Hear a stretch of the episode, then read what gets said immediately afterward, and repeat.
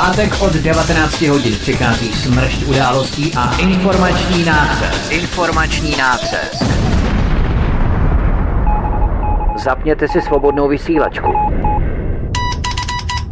Ale zvukově utěsněte dveře i okna, aby vás neslyšeli sousedé. Mohou vás totiž udat za poslech proti evropské propagandy.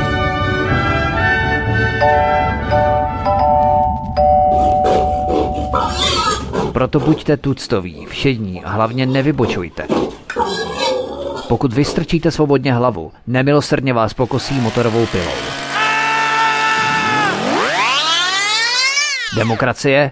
Ano, ale pouze ta po jejich. Proto zapalte svíčky, kupte pár plišáků a semkněte se s námi v boji proti bruselskému terorismu. Šéf-redaktor z pravodejského portálu Ironet.cz pan VK komentuje aktuální události posledního týdne na vnitrostátní i zahraniční politické scéně.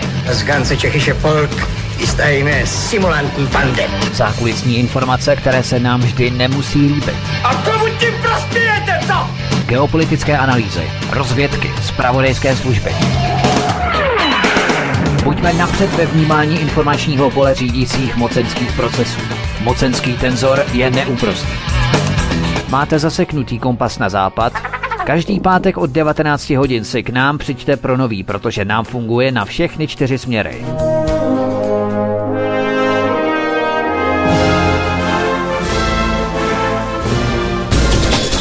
Každý pátek od 19 hodin šéf-redaktor z pravodejského portálu Ironet.cz pan VK krátkými švy jeho atamanského vyčínku vypumpuje náš tlak na 158%. Vedoucí kolotoče. Ve společném programu na svobodném vysílači CS. CS. CS.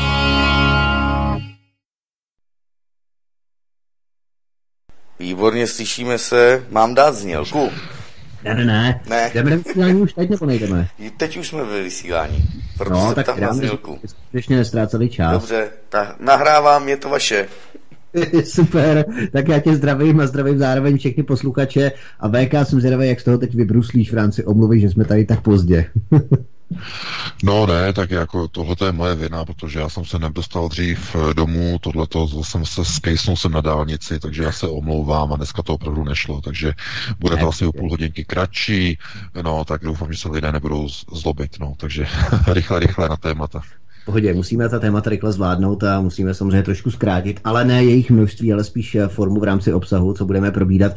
Nicméně máme tu dvě výročí, jednak tedy z té výročí, potom než začneme a budeme se spíše orientovat na zahraniční politiku dnes, protože v zahraniční eh, scéně v rámci geopolitické šachovnice se toho odehrává skutečně velké množství těch informací, událostí, které musíme komentovat za uplynulým nebo téměř pomalu uplývajícím týdnem dnešním.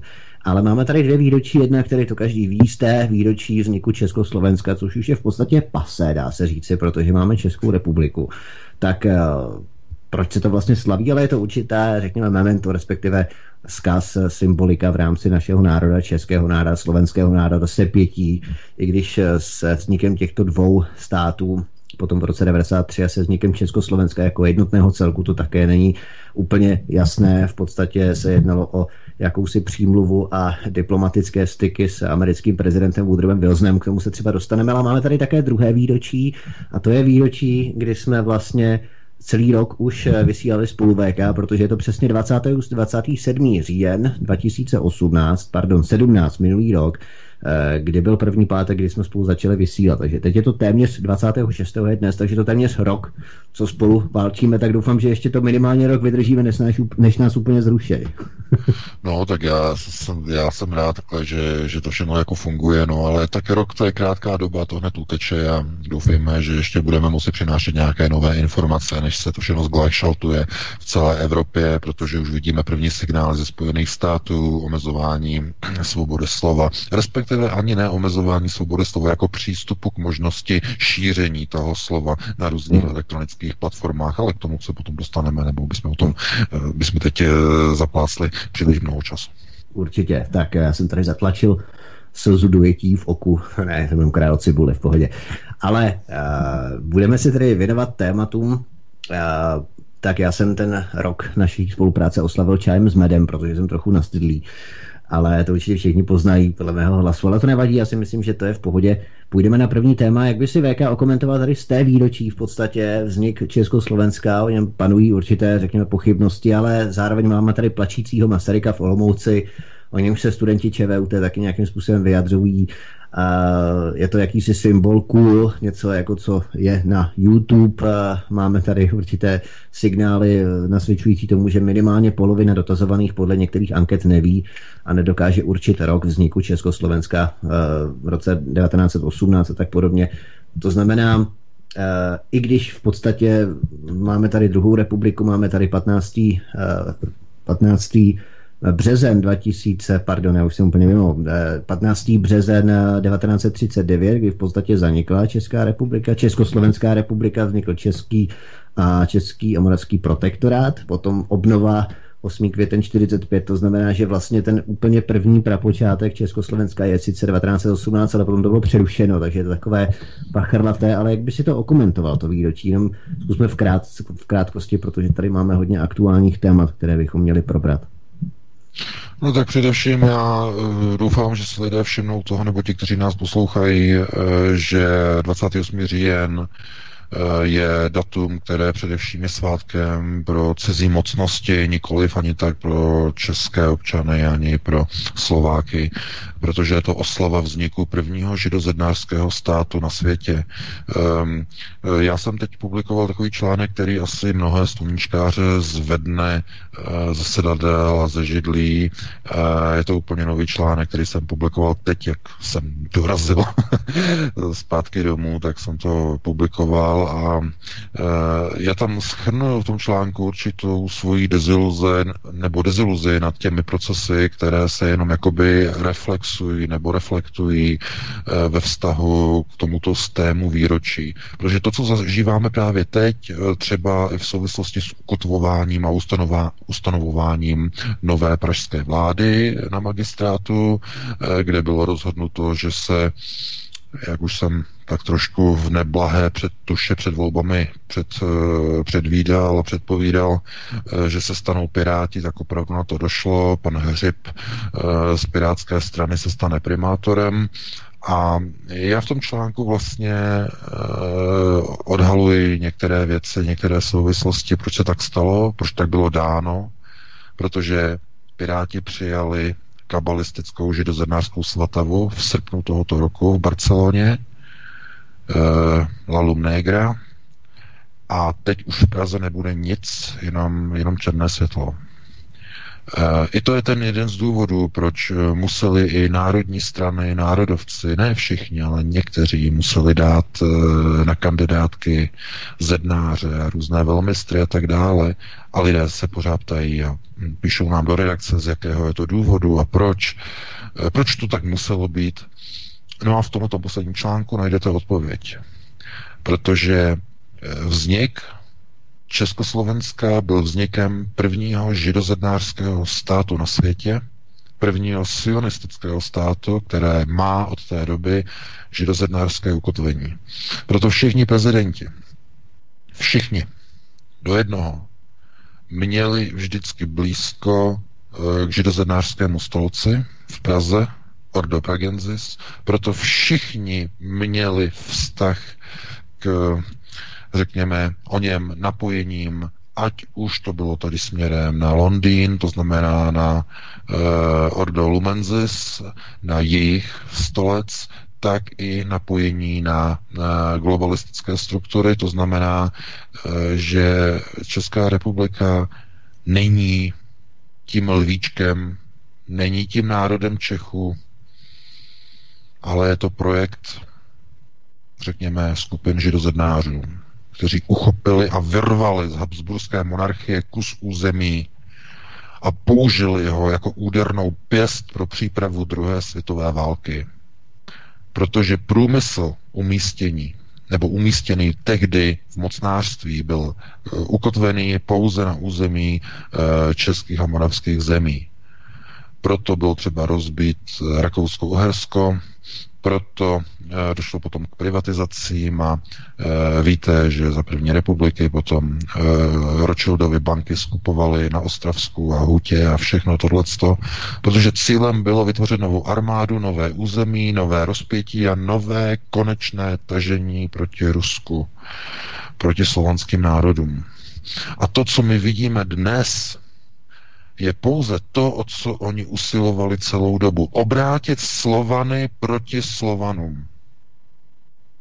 Slovany proti Slovanům, aby Poláci, Češi, Slováci, aby měli děs a hrůzu, Phobos a Deimos, aby měli z Ruska, aby bojovali a šli bojovat proti Rusům, proti Slovanům, aby Rusům byla nasazována psí hlava, ďábelská satanova hlava.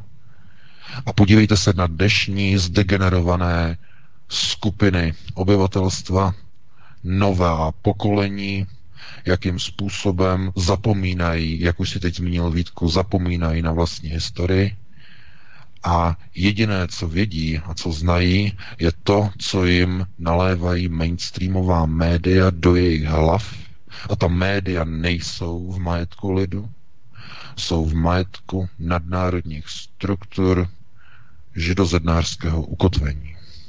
Všichni majitelé těchto struktur, těchto informačních mediálních domů, bankovních domů, eh, všech eh, hlavních řídících procesů, to nejsou členové vlastních národů, to nejsou Češi, to nejsou Němci, to nejsou Francouzi, to nejsou Britové, ani Italové.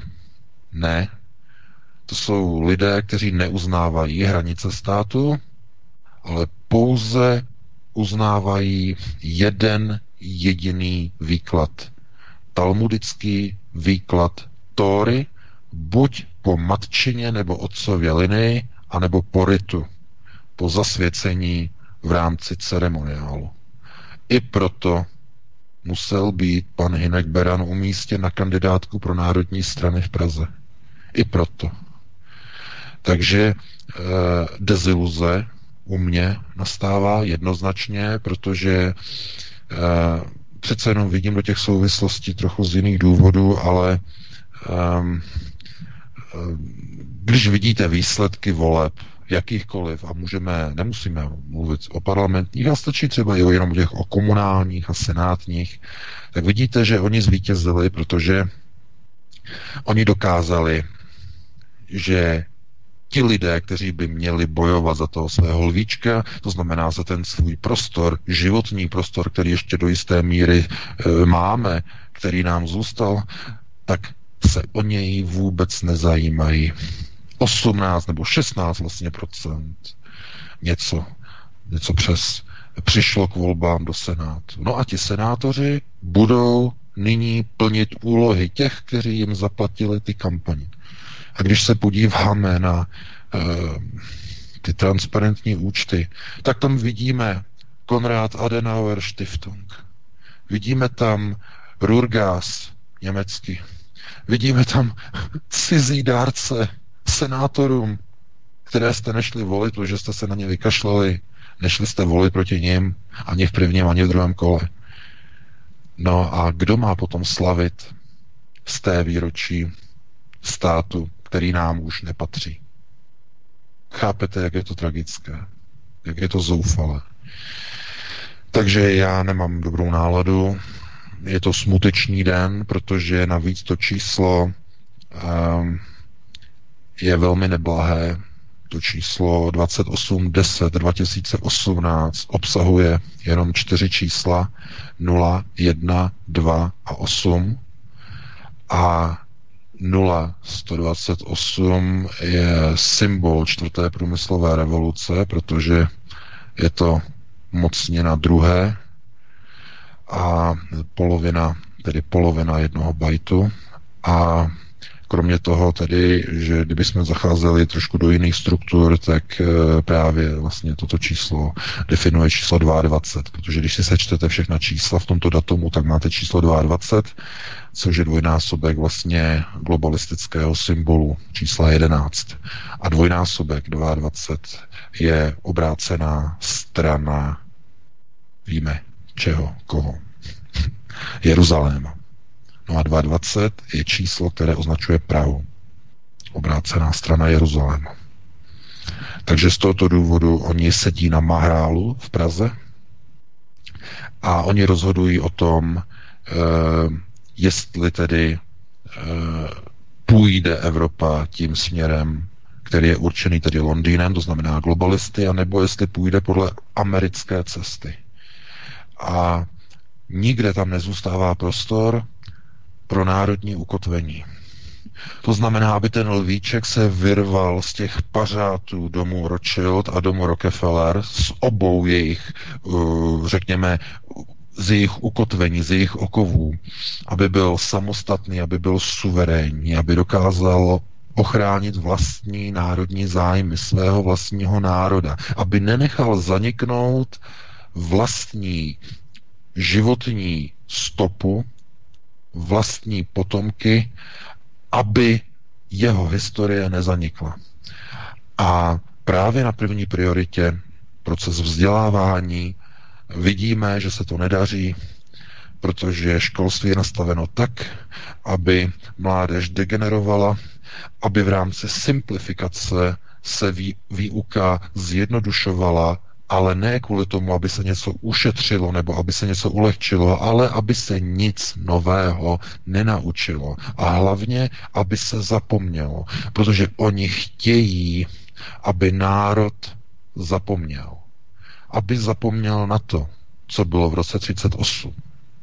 Aby zapomněl na to, co bylo od roku 39 do roku 45. Aby zapomněl na to, co bylo v následujících letech, kdy po válce eh, národ hledal svoji cestu, hledal svoje ukotvení a opět neměl možnost svobodné volby, protože mohl si vybrat buď jenom Marshallův plán, jít směrem na západ, anebo akceptovat sovětskou stopu, jít směrem na východ. Ale zase to nebyla volba národa.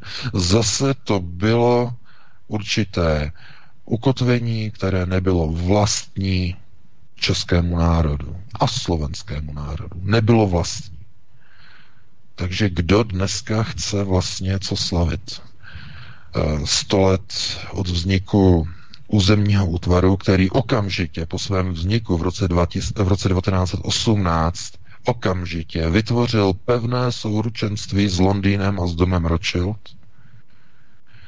A e, po jakémsi národním sebevzepětí v roce 89, které trvalo velmi krátce bylo navíc ještě moderováno státní bezpečností a KGB, tak eh, ani tam to pronárodní ukotvení nevydrželo déle než do roku 91. Jenom necelé dva roky. A znovu, tentokrát směrem na západ, se změnily procesy řízení, které po vstupu potom do Evropské unie se roz, eh, rozpoltily a rozklížily, kdy část české státní moci vede český národ eh, směrem ke globalizaci pod jařmem Berlína, i když zatím tedy se říká Bruselu, ale můžete dát mezi to rovnítko. A druhá skupina mocných se snaží přesměrovat procesy řízení nad Českou republikou do ruky těch, kteří rozhodují o takzvaném systému americké státní moci. To znamená směrem za oceán. A to jsou právě ty skupiny, eh, řekněme, mocných, kteří se zapříčinují a kteří se zasluhují o to, že v České republice najednou v tichosti se opravují dálnic, staví se speciálními systémy, aby se z nich mohla udělat přistávací letiště a startovací plochy. Přinesl jsem o tom článek. Spevňují se mosty, aby mohly unést raketové nosiče. A to všechno před zraky občanů, kterým se to vysvětluje jinak, kterým se řekne, vidíte, my dáváme peníze do infrastruktury, aby se vám dobře s těmi vašimi malými, lehkými, malolitrážními automobily po těch robustních, masivních mostech dobře jezdilo. A mnoho lidí tomu uvěří a zatleskají a zaplácejí těm politikům a e, ve skutečnosti sami sobě, ten, nebo sám sobě si ten národ e, chystá bitevní zázemí, manévrovací prostor, seřadiště vojsk pro armády, které bude Česká republika jednoho dne hostit na svém území, stejně jako v dobách protektorátu, kdy na území protektorátu Čechy a Morava byla hostována vojska e, německé armády střed. Mimochodem té armády, která bojovala ještě tehdy v květnových dnech jako úplně poslední ozbrojený sbor německé armády. Vydrželi úplně až nejdéle. Takže eh, já říkám, eh, v téhle chvíli a v tomto okamžiku eh, jsou oslavy vzniku české státnosti, nebo jakkoliv to nazvete, pouze jenom připomínkou toho, že i ten lev který tehdy měl vlastně po pádu monarchie nějakým způsobem se vzepnout a měl nějakým způsobem vést národ tím směrem, aby nepodléhal západu, uh, aby se nedostával pod systém řízení západních partnerů, kteří potom v roce 1938 stejně zradili, aby se nedostával pod řízení lidí, kteří uh, byli slabí, ne, že by měli úmysl, ale byli slabí na ochranu země ve chvíli, kdy viděli, že je nepřítel za hranicemi a dali příkaz ke stažení eh, mobilizovaných eh, obránců z hranic a předání a přenechání území. A potom, když viděli, co udělali, tak nasedli do letadel, amerických letadel, zase eh, bylo důležité, amerických letadel Dakota DC-2 a utekli a uletěli ze země ke svým chlebodárcům Ti, kteří brali peníze od domu Rothschild, utekli před Adolfem Hitlerem do Londýna pod ochranu domu Rothschild. No a ti, kteří byli placeni tehdy ze Sovětského svazu, no tak utekli na východ do Sovětského svazu, do systému tehdejšího ještě proti trockisticky nastavenému řízení eh, v době Stalinovy vlády, který měl vlastní eh, plán na ukotvení takzvané vlády proletariátu na celém světě, což bylo v podstatě jenom něco jiného, než je budováno dneska eh, v rámci neomarxismu. Eh, Stalin šel na to přímo, ten to uměl pojmenovat, ale dnes se používají jiné kroky, mnohem zákeřnější, různé lisabonské smlouvy, různé úmluvy z Istanbulu a tak podobně, které ve výsledku mají stejný charakter potlačení a zlikvidování národů a jejich samostatnosti ve vlastních hranicích a jejich ukotvení do globalistické struktury, kterému bude šéfovat nikým nevolený orgán a už je jedno, jestli je to Evropská komise, nebo jako byl v Sovětském svazu tehdejší nejvyšší sovět Obojí byly nevolené orgány, které řídily životy stovek milionů lidí. Takže já bych to tímto ukončil, předal bych ti slovo Vítku, aby si také se zamyslel vlastně nad výročím po sto letech, eh, co nám přináší, eh, co nám bere, eh, protože je to příležitost k tomu si uvědomit, jestli vlastně máme důvod něco slavit, anebo spíš jsou to někteří jiní mocní, kterým vyhovuje, že Česká republika i po stoletech plní v rámci kabalistické svatavy stále svoji pro sionistickou úlohu. Takže já bych ti předal slovo Vítku a také k tomu něco řekneš. Ono VK jedna věc je i ta, která vyjadřuje určitou symboliku v návaznosti právě na stoleté výročí vzniku Československa, takže i Emmanuel Macron a Angela Merkelová, to bychom měli zmínit a neměli bychom na to zapomenout, přijeli právě na Slovensku a do České republiky, aby takzvaně oslavili naše výročí, nevím proč zrovna, jak si oni. Ale jedna věc jsou tedy patetické různé projevy, proslovy a, a tak dále, různé spektakulární tlučení se do prsou, za boj za Českou republiku a tak podobně, což můžeme spatřovat i u eh, některých politiků a hlavně generálů v rámci Afghánistánu. K tomu se potom dostaneme v další hodině, ale já bych eh, úderem nebo závěrem této hodiny bych se chtěl věnovat takové docela pitoreskní záležitosti, komické záležitosti v rámci naší politické scény, jak si přestřelku Miloše Zemana, protože mi to přišlo jako hrozně vtipný. Ehm, chtěl bych se dotknout té, události, kdy prezident Miloš Zeman nepozval tři politiky v neděli, tuto neděli 28. října na hrad eh, těm oslavám a v podstatě k udělení medailí vybraným osobám, o kterých se teď eh, neustále mluví. Eh, je to Petr Gazdík, Miroslav Kalousek a Dominik Ferry. A v této souvislosti se mně hrozně líbila odpověď Jiřího Ovčáčka, mluvčího prezidenta Miloše Zemana. Cituji. Odpověď je velmi jednoduchá. Nejde v žádném případě o diskriminaci, ale o mimořádně zdvořilou laskavost. Zabráníme utrpení několika jedinců, kteří by ve své bytostné nenávisti k panu prezidentovi dlouhé noci řešili, jestli mají na hrad přijít nebo ne. Konec citace. Eh, já jsem si opravdu nemohl nechat ujít příležitost, abych to tu neocitoval, protože tady se krásně ukazuje na tom, že někdo může všechno, a druhý nemůže vůbec nic. To je ta naše demokracie. Když nějaká Miroslava Němcová se uprostřed Zemanova projevu zvedne spolu s nějakým se spacím pytlem a exministrem veřejného chrápání a odejdou, potom je všechno naprosto v pořádku, ale kdyby se Miloš Zeman odvážil tyto figury nepozvat, to by bylo řevu a jekotu a já nevím čeho všeho. Mimochodem já se docela i divím, že do toho seznamu nepozvaných nezahrnul nebo nezařadil i tyto dvě figury, Miroslavu Němcovou a Spací Pytel. Eh, když tak ostentativně z jeho projevu odešli minule, tak eh, tady přesně vidíme to, že jeden může, že jeden může úplně všechno a druhý nemůže vůbec nic. Jeden se toleruje, eh, jeden se akceptuje, je to všechno v pořádku, je to v rámci politického souboje a tak dále, vždy se to ospravedlní, vždy se najdou nějaké ty důvody, aby došlo k ospravedlnění těch činů nebo aktivit některé, některých osob, no a potom nikdo jiný, když udělá něco, co se určité kavárně nelíbí nebo některým skupinám, frakcím nelíbí, no tak ho samozřejmě sejmu a v médiích proti němu rozpoutají Goebbelsovskou štvavou kampaň.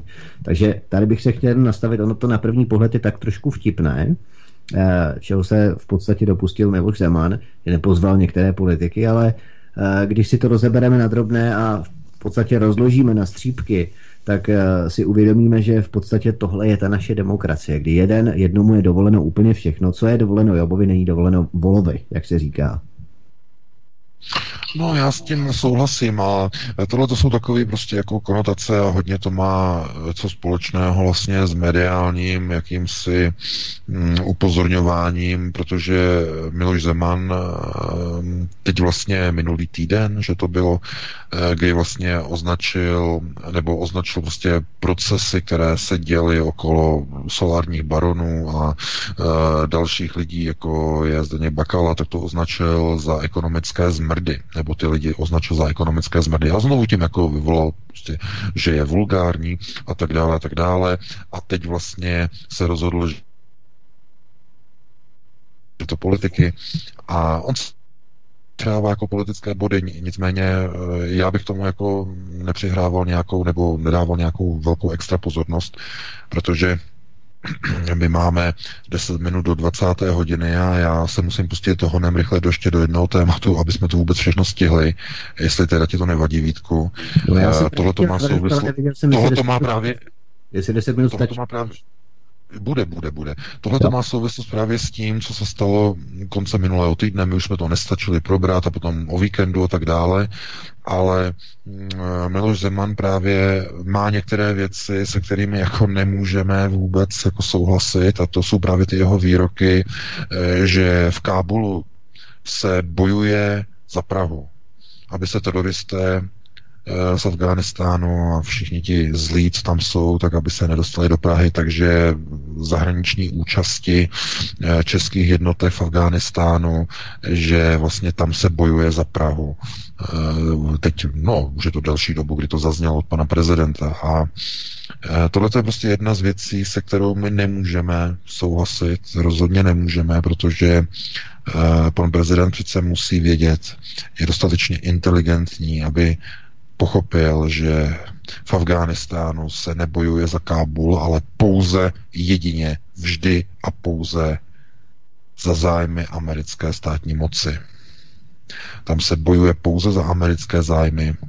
Tam nikde není ani jeden jediný český zájem, který by se za nehet vešel.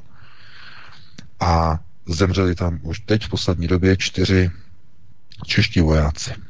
Právě ten poslední eh, ze šesté první eh, jednotky z Prostějova teď o víkendu mm, v pondělí, eh, tady to bylo oznámeno, tak zahynul a zahynul způsobem.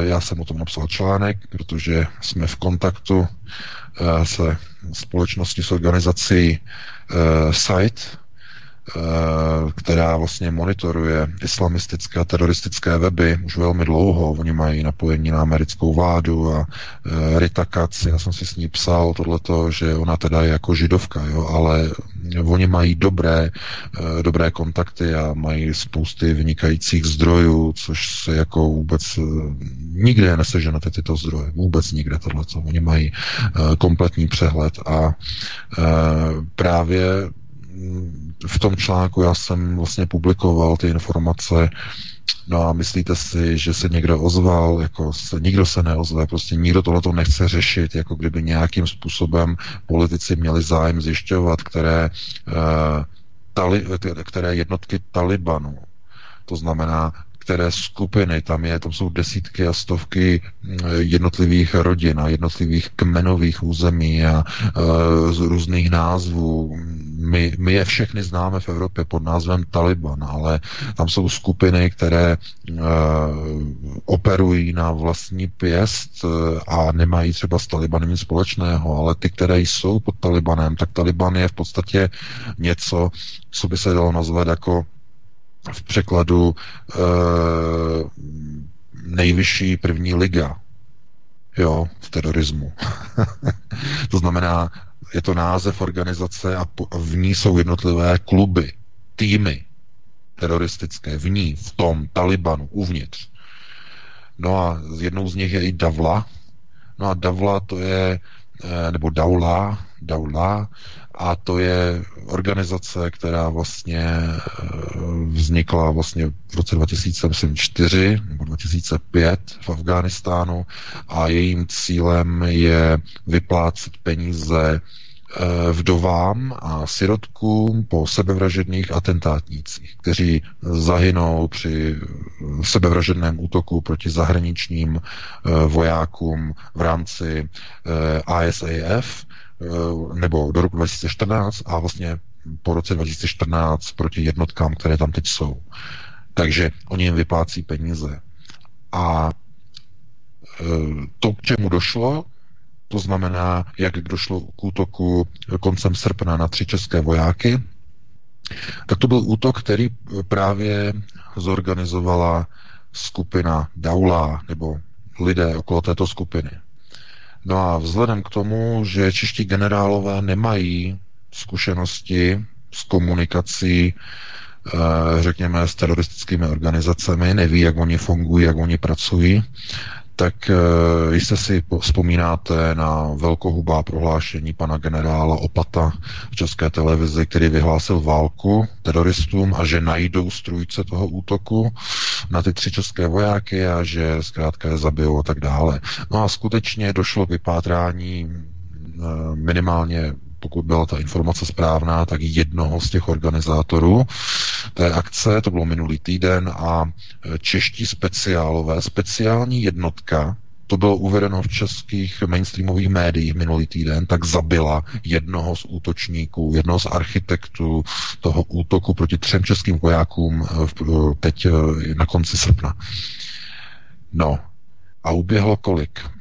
čtyři dny a došlo útoku vevnitř, uvnitř základny Šindach eh, v Herátu, přímo na základně eh, jednotky, české jednotky, kde jsou ubytováni čeští speciálové.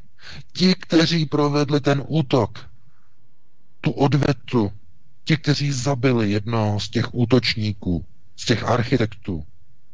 A přímo na této základně jeden z místních vojáků afgánské armády dostal povel od Talibanu, nebo od této skupiny Daula, a začal střílet po českých vojácích v odvetě za to, že oni v odvetě zabili jednoho z architektů toho útoku proti českým vojákům. Jenom jednoduše řečeno, česká armáda vyvolala svatou válku proti Talibanu. To je výsledek naprosto bizarního působení českých ozbrojených sil v zahraničí. Namísto rozumného plánování, namísto nějakého, řekněme, taktického uvažování, přijdou velkohubá prohlášení generálů v českých médiích a okamžitě to Taliban se dozví, protože oni mají své lidi mezi příslušníky české muslimské obce. Přímo z České republiky se Taliban dozvídá, co se děje v médiích v České republice.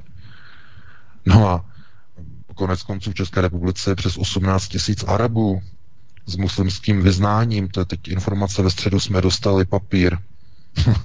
je, to, je to neoficiální informace, je to papír normálně z ministerstva. 18 tisíc muslimů v České republice. A ne jako konvertitů, ale ti, kteří přijeli z řad hostů, studentů, z řad podnikatelů, 18 tisíc potenciálních džihadistů. Říkám potenciálních.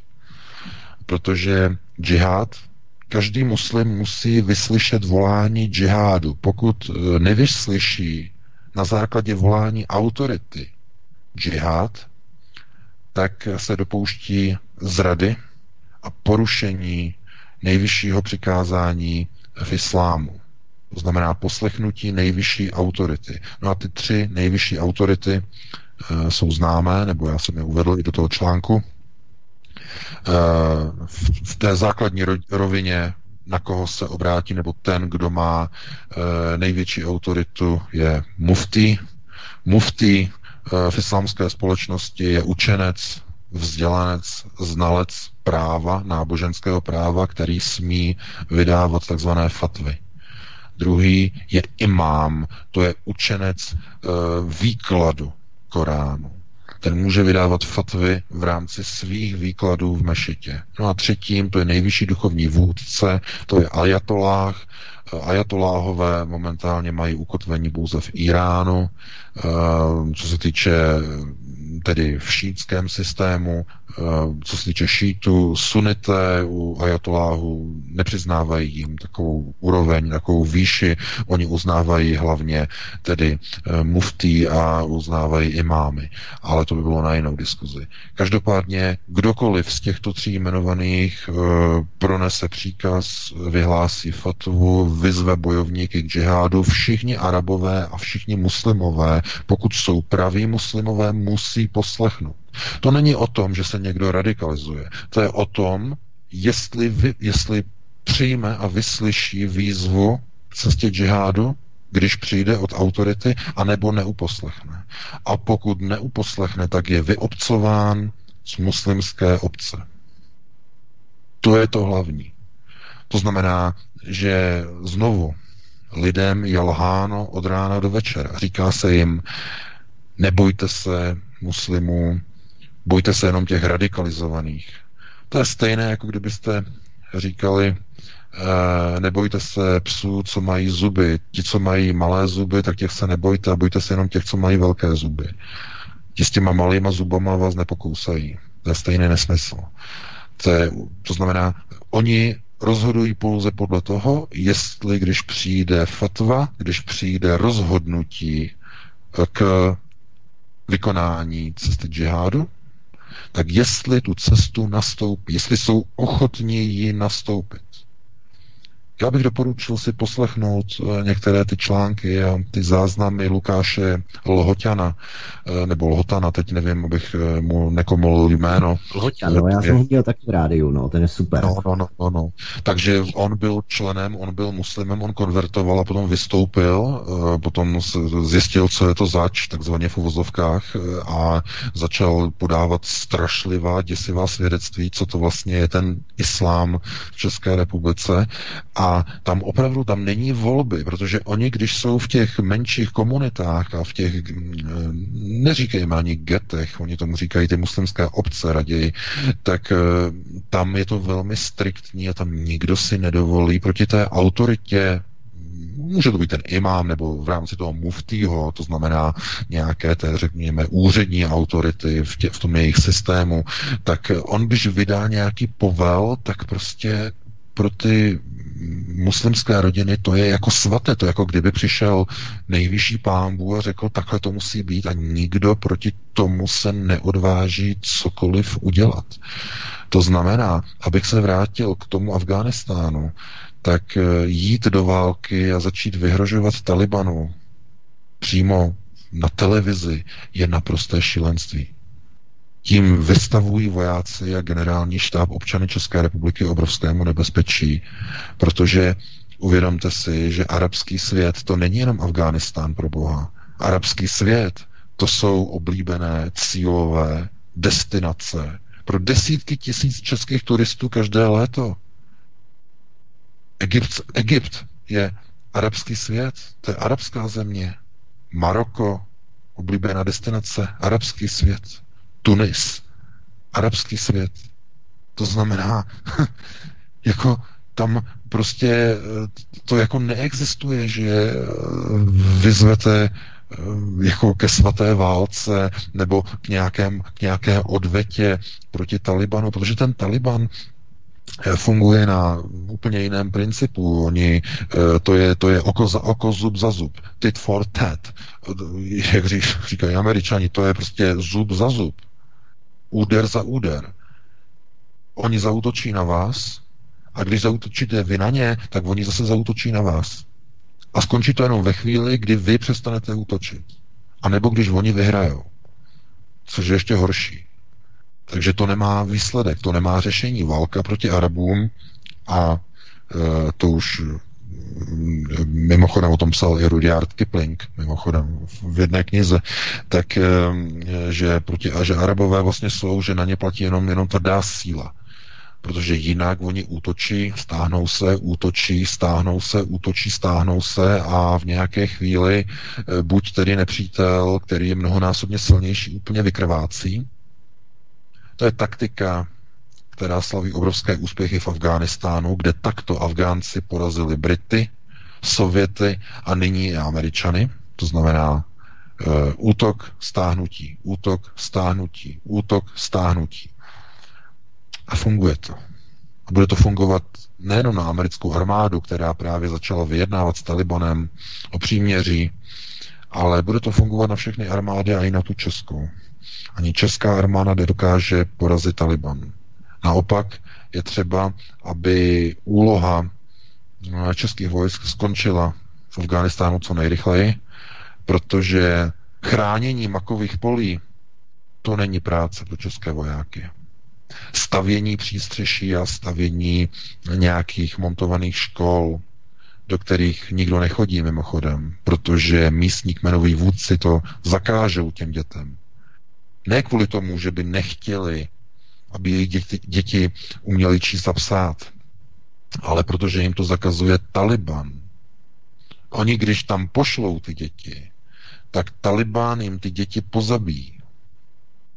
O tom konec konců psala v článku teď nedávno e, novinářka, no teď se nemůžu vzpomenout, no na e, Guardian, jak to funguje v Afghánistánu to opravdu skvělý článek, prostě jak je to tam, tam je beznadějná situace mimochodem. A všichni politici říkají, že tam se jede pomáhat. Ty školy jsou prázdné, tam nikdo nechodí a vždycky tam naženou jenom děti, když tam přijede filmový štáb, aby se udělala čárka, že těm lidem se pomáhá účinně. A potom se to vysílá na evropských televizích. A když odjede štáb, tak, vši, tak ta škola je znova prázdná, nikdo tam nechodí. Takže to je země, která má jiný směr, jinou budoucnost, která nemá nic společného s vyspělou západní civilizací. Oni tam budou mít stále svůj islám, svoje vlastní kmenové nastavení a nic se s tím nedá dělat. Snažili se to změnit Britové, neuspěli. Sověti neuspěli, neuspěli ani Američané. To je zkrátka realita a já bych očekával od prezidenta České republiky upřímnost, že bude schopný i když prohlásil, že je žid, jakože není, víme, jsme si to zjišťovali v redakci, že není židem, nevíme, proč on o sobě prohlásil, že je žid, on Zeman, eh, na minulý rok eh, na schůzce nebo v předvečer zasedání volného schromáždění OSN na schůzce a na zasedání eh, amerického židovského kongresu Ronalda Lodra. Možná si vzpomínáte, jak tam zopakoval ten svůj výrok, že je rád, že je žid. Není, mimochodem tak eh, pokud on tvrdí, že se v Kábulu bojuje za Prahu, tak to zkrátka není pravda. A eh, je třeba opravdu v této chvíli a v tomto okamžiku, kdy se schyluje k takovým mohutným změnám v Evropě, mohutným změnám, k rozdělení Evropy, eh, schyluje se k nové studené válce a hlavně k novému kolu horečného zbrojení.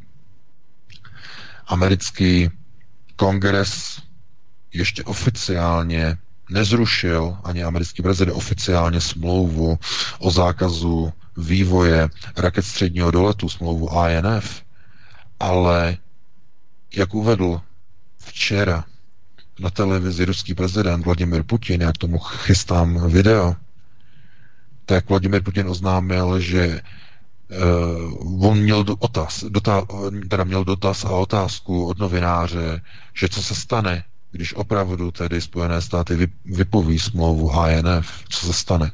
A Vladimir Putin uh, mu odpověděl, to nehraje roli, ta smlouva už je dávno vypovězená. A on se zeptal, proč, z jakého důvodu?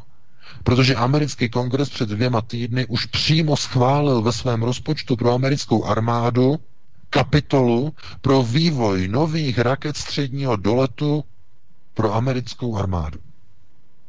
To znamená, rozpočet už je schválený na příští rok, aby mohly Spojené státy začít vyrábět nové nosiče středního doletu, které v roce 2020 rozmístí na území Evropy a v České republice, v Polsku a v Maďarsku, namířené proti ruským konstelacím ve Voroněži, eh, v Kapustin Jaru, eh, na dalších místech proti ruským klíčovým opěrným vojenským bodům.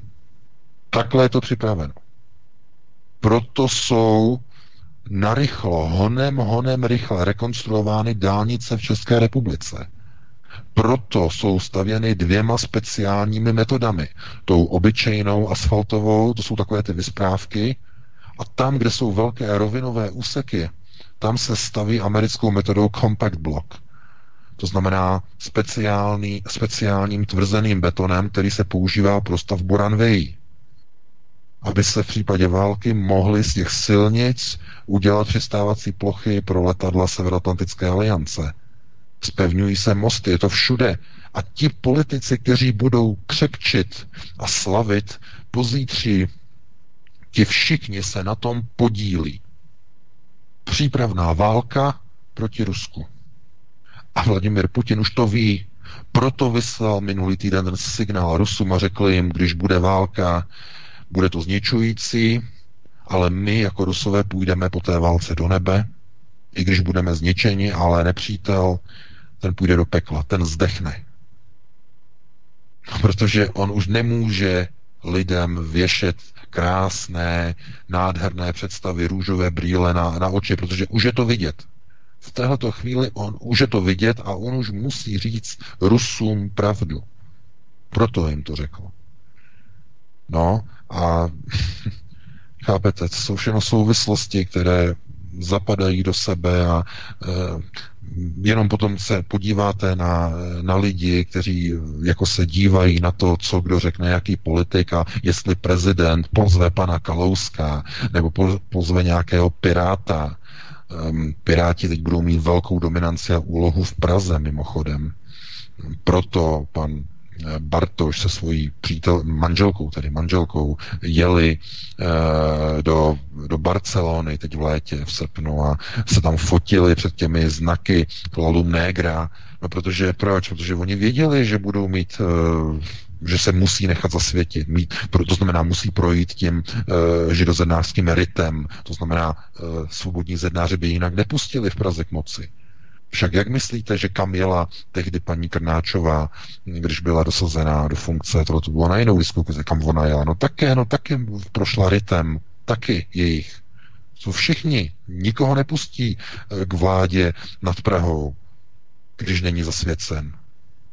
No a jak potom chcete dělat alternativu? S velmi stramy na kandidátkách. Kdo si co pro Boha chce, si namlouvá?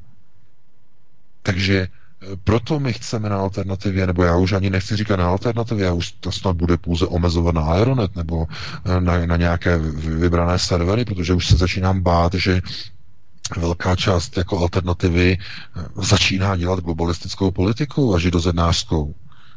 Že když někdo dělá různé koalice v nakladně e, s kabalisty, tak jakože to je v pořádku. To rozhodně není v pořádku.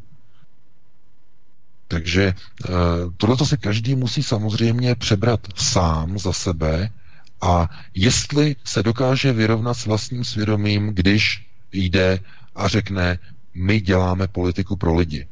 A teď mluvím třeba i eh, ke komunistům. Nás poslouchají, hodně nás poslouchají. No a eh, že jako co? Když je nějaká potřeba něco změnit, tak by přece ta strana měla jít do sebe. Měla by nabídnout těm svým lidem pevná řešení, o které se můžou opřít, které můžou věřit. A ne, že se budou nějakým způsobem paktovat s globalistickými strukturami a e, že budou říkat, že nikde není žádný problém. Zase byl nový průzkum, který ukazuje, že komunisté zase oslabili, zase šli dolů. Zase.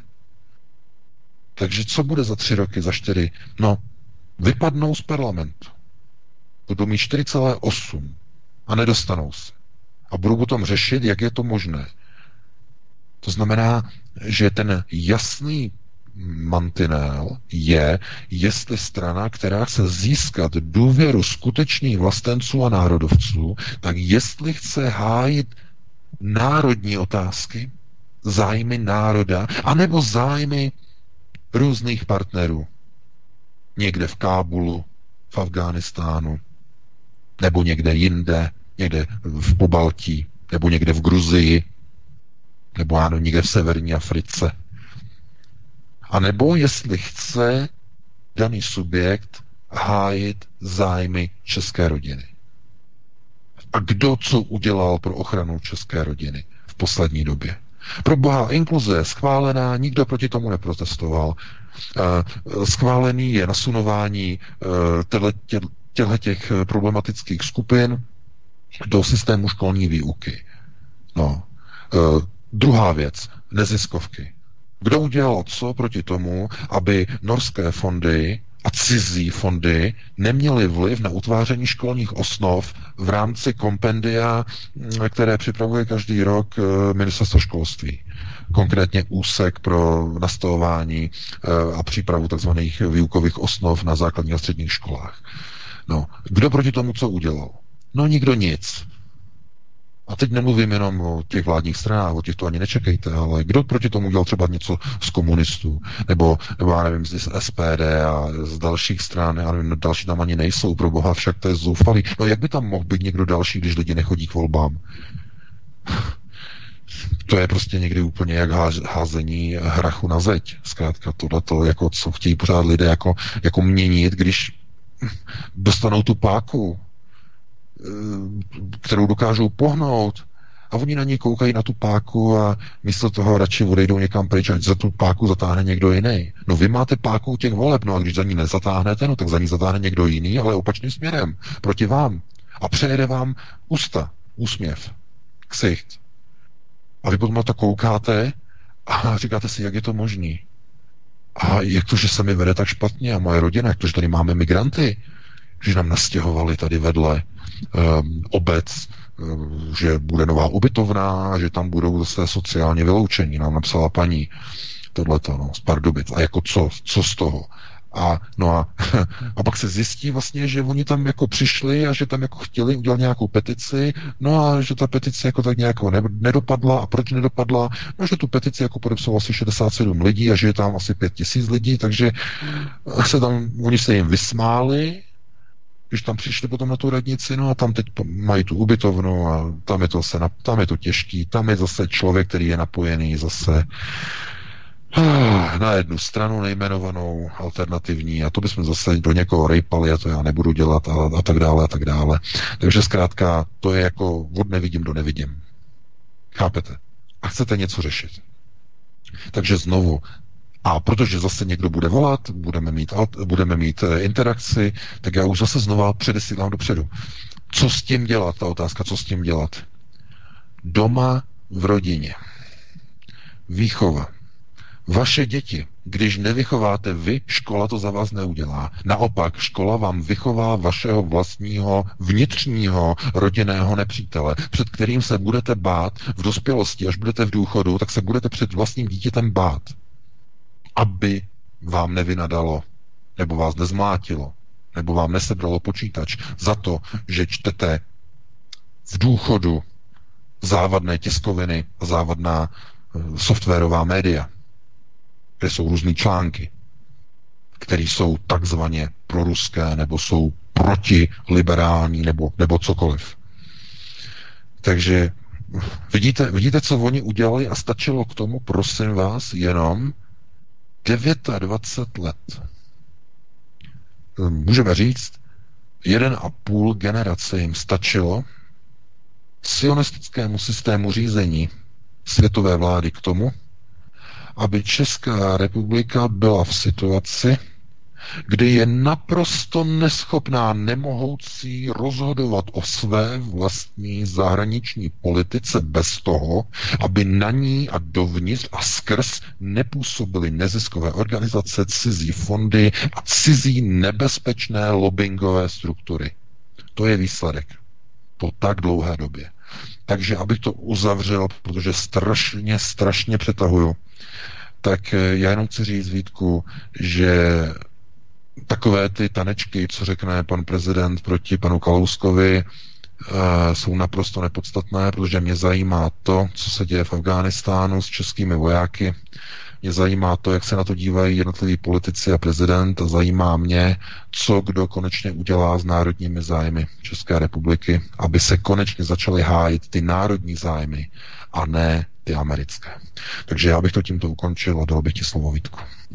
Jasně, VK, já jsem to hodil jako dobrý vtip, jo, aby jsme neměli nějakou pohřební náladu, než by to bylo něco podstatného, co by bylo důležitý pro světovou geopolitiku nebo něco takového. Ale já jsem se tě chtěl zeptat a rovnou i Martine tebe, jestli bychom to nedali do těch devíti, když už máme skoro půl deváté a pak bychom teprve dali dvě písničky. Pro mě za mě můžeme. No, můžeme, no, můžeme to tak udělat. No, můžeme to tak udělat. Fajn, já nevím, tak zkus, zkus uvodit další téma, já si musím tady něco vzít, eh, něco, něco k pití, tak za minutku budu zpátky, jo? Hned budu. Eh, já teda budu, řík, eh, budu říkat ohledně těch raket se středním doletem a tak dále. Dobře, dobře, v pořádku. Musím to, pořádku. prodloužit. Ty víš, o co jde, takže to nemusíš slyšet. Fajn.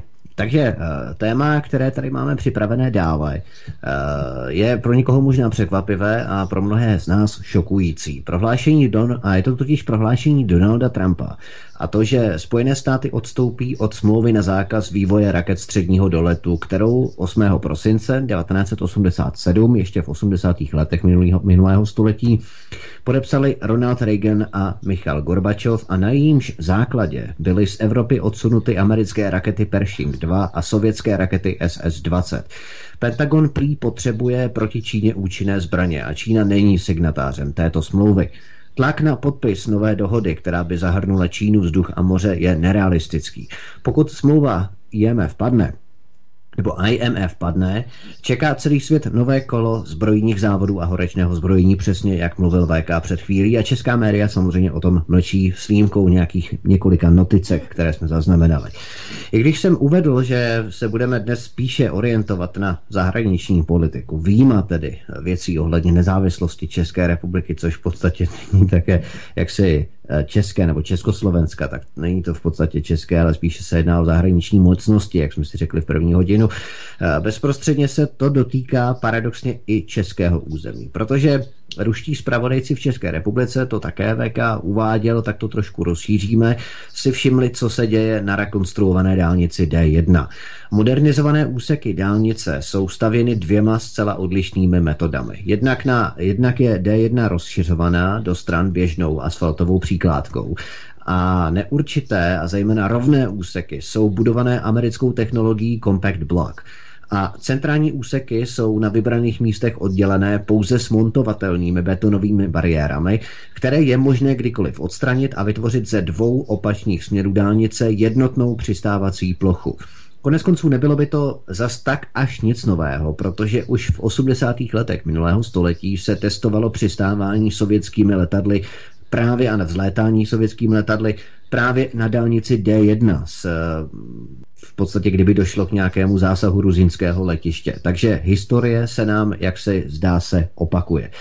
Jaký komplexní obraz si VK můžeme logicky složit a strukturovat, protože když si dáváme dohromady Eh, tyto všechny souvislosti, to znamená odstoupení Spojených států od smlouvy o zákazu výroby raket středního doletu, další nepřetržité vojenské transporty se zbraněmi eh, přes Evropu, přes Polsko, Slovensko na Ukrajinu, dál pád ruského Su-27 na Ukrajině s ukrajinským instruktorem a americkým pilotem, také co tam dělal na Ukrajině americký pilot v, sovětské stíha, v ruské stíhačce, spevňování mostů v České republice, o kterém jsme tu mluvili několik pátků. A teď nově informace o připravování vybraných úseků dálnice D1 jako runway pro letadla NATO, anebo třeba i odpalovače amerických raket, které se budou pohybovat po dálnici v případě, aby je nebylo tak snadné identifikovat, pokud by byly na jednom konkrétním bodě delší časový úsek. Takže všechno je to komplexní obraz, když si to skládáme dohromady. Všechny ty střípky, který přímo vykřikuje jednoznačné signály. Pokud tady VK už si, co z toho můžeme vyvozovat? No, můžeme z toho vyvozovat především to, že všechno, co vidíme, tak je příprava k finálnímu válečnému konfliktu na evropském území. To je nutné zdůraznit a potrhnout dvakrát nebo třikrát evropském. Eh, hodně se mluví o tom, že třeba američané nepůjdou do války s Ruskem a Rusko nepůjde do, do války s Amerikou a tak dále, tak dále. Ale pro boha, o tom přece vůbec není. Rusové nebudou útočit na Američany, ale a Američani na Rusy, na eh, své vlastní státy, ale budou se mezi sebou řezat na území třetích partnerů. Jasně, zase nikoli na území Ameriky, jako vždycky v historii, ano. vždycky to odskákali jiní země, jiné Amerika. Přesně tak, přesně tak. Proto, kdokoliv si myslí, že američané to neudělají, oni to udělají, oni to spustí. Protože pokud budou vědět, že se to bude třískat na cizím území, na území partnerů, tak oni to udělají. A jenom se podívejte na výrok generála Hodgese, který předpovídá, že do 15 let Spojené státy vstoupí do války s Čínou. Je to článek na iDnes.cz. Uh, eh, musíte si ho přečíst, protože to je to je síla, se vůbec, že se to vůbec objeví na mainstreamu, to je něco neuvěřitelného. A já se podívám, jestli náhodou ho nezrušili, nebo nestáhli, nebo nezakázali, ale uh, ten článek tam, ano, ten článek tam pořád je. No a vidíte a chápete, a tyhle ty signály, když jsou vysílány, tak uh, zkrátka, co to znamená? Když se sesilují mosty a dálnice a, a teď generál říká o tom, že očekává, že bude válka, že to není teda na 100%, ale že je to velmi pravděpodobné, že do 15 let bude. A to byl vrchní velitel amerických ozbrojených sil v Evropě do roku 2017. To je, to je nejvyšší generál americký a nebojí se to říct takhle otevřeně. Takže eh, my se musíme na to dívat především z toho pohledu, že ti, kteří jako si říkají, nebo mají jako představu, že eh, válka nebude, protože nedává smysl, tak já vám na to řeknu jednu věc, nebo proti otázku pro Boha. Která válka jí vypuknutí kdy dávala smysl? To přece říkali lidé v roce 38, 39, říkali, válka nebude, protože Německo přece nemá důvody do války, má všechno. Obsadilo nás, české země, vznikl protektorát, není důvody, má, Hitler má všechno, se říkalo v roce 39, má všechno. No, má všechno. Přišlo první září 39 a všechno bylo jinak. Takže válka nedává smysl. Kdyby dávala smysl, tak by nikdy žádná válka nevznikla. Protože války smysl nemají. To jsou poslední systémy řízení na nejnižší prioritě, na té šesté. Když selžou všechny vyšší priority od první do páté, přichází šestá priorita, válečná. A tam už žádný smysl a logiku nehledejte. Žádná tam není. Z tohoto důvodu se podívejte na Rusko a na to, co dělá Západ. Všechno selhalo. Sankce proti Rusku, upozadování Ruska, všechno, všechny o jeho obkličování, zkrátka všechno selhává. Stejně tak selhává řízení na první prioritě, protože Kreml začal odstavovat neziskovky v Rusku, takže nemůžou působit na školství. Sice ona je hodně zglajšaltovaná ještě z dob eh, Jelcina, ale eh, i tam vlastně oni už ani nemůžou. Takže co jim zbývá? Proč myslíte, že chce Trump, a ne přímo Trump, ale jeho, jeho generálové? Protože Trump sleduje pouze ekonomický vývoj Spojených států.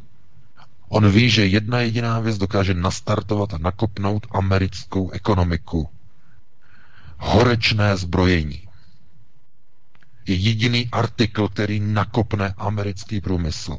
Jako byla druhá světová válka, jako první světová válka. Další válka nakopne americký průmysl. A proč oni to takhle dělají? No oni to vědí, ta válka se nepovede na americkém území.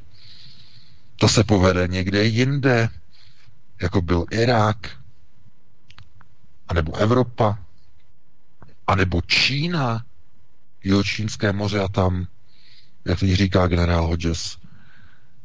Takže, chápete, dokud se nebude válečný konflikt týkat přímo srdce této hydry Spojených států, tak to neskončí. Protože sionisté mají Spojené státy za svůj úderný nástroj, za svůj pěst. Ale kdyby hrozilo, že někdo udeří na americkou državu ve Spojených státech, tak eh, by se staly dvě věci. Oni by cukli, oni by se stáhli, anebo by udělali jinou věc, a oni by se přesunuli do jiné země a nechali by Spojené státy zničit. No a tohleto, která z těch variant je pravděpodobnější, tak se dívejte na to, co se děje ve Fedu.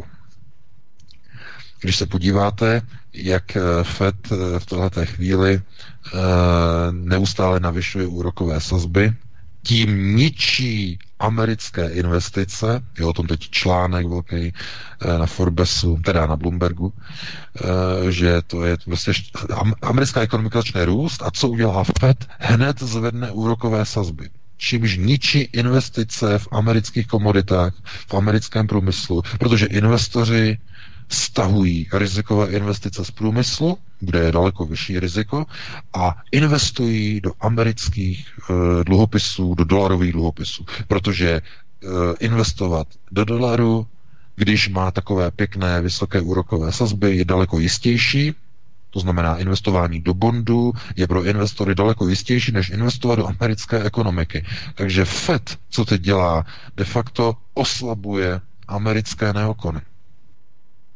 Hm, chápete? Protože FED nechce, aby e, američané e, šli proti jejich zlatému vejci. No a tím zlatým, zlatým vejcem sionistického řízení je samozřejmě Čína. Jejich globalistický grál sionistický.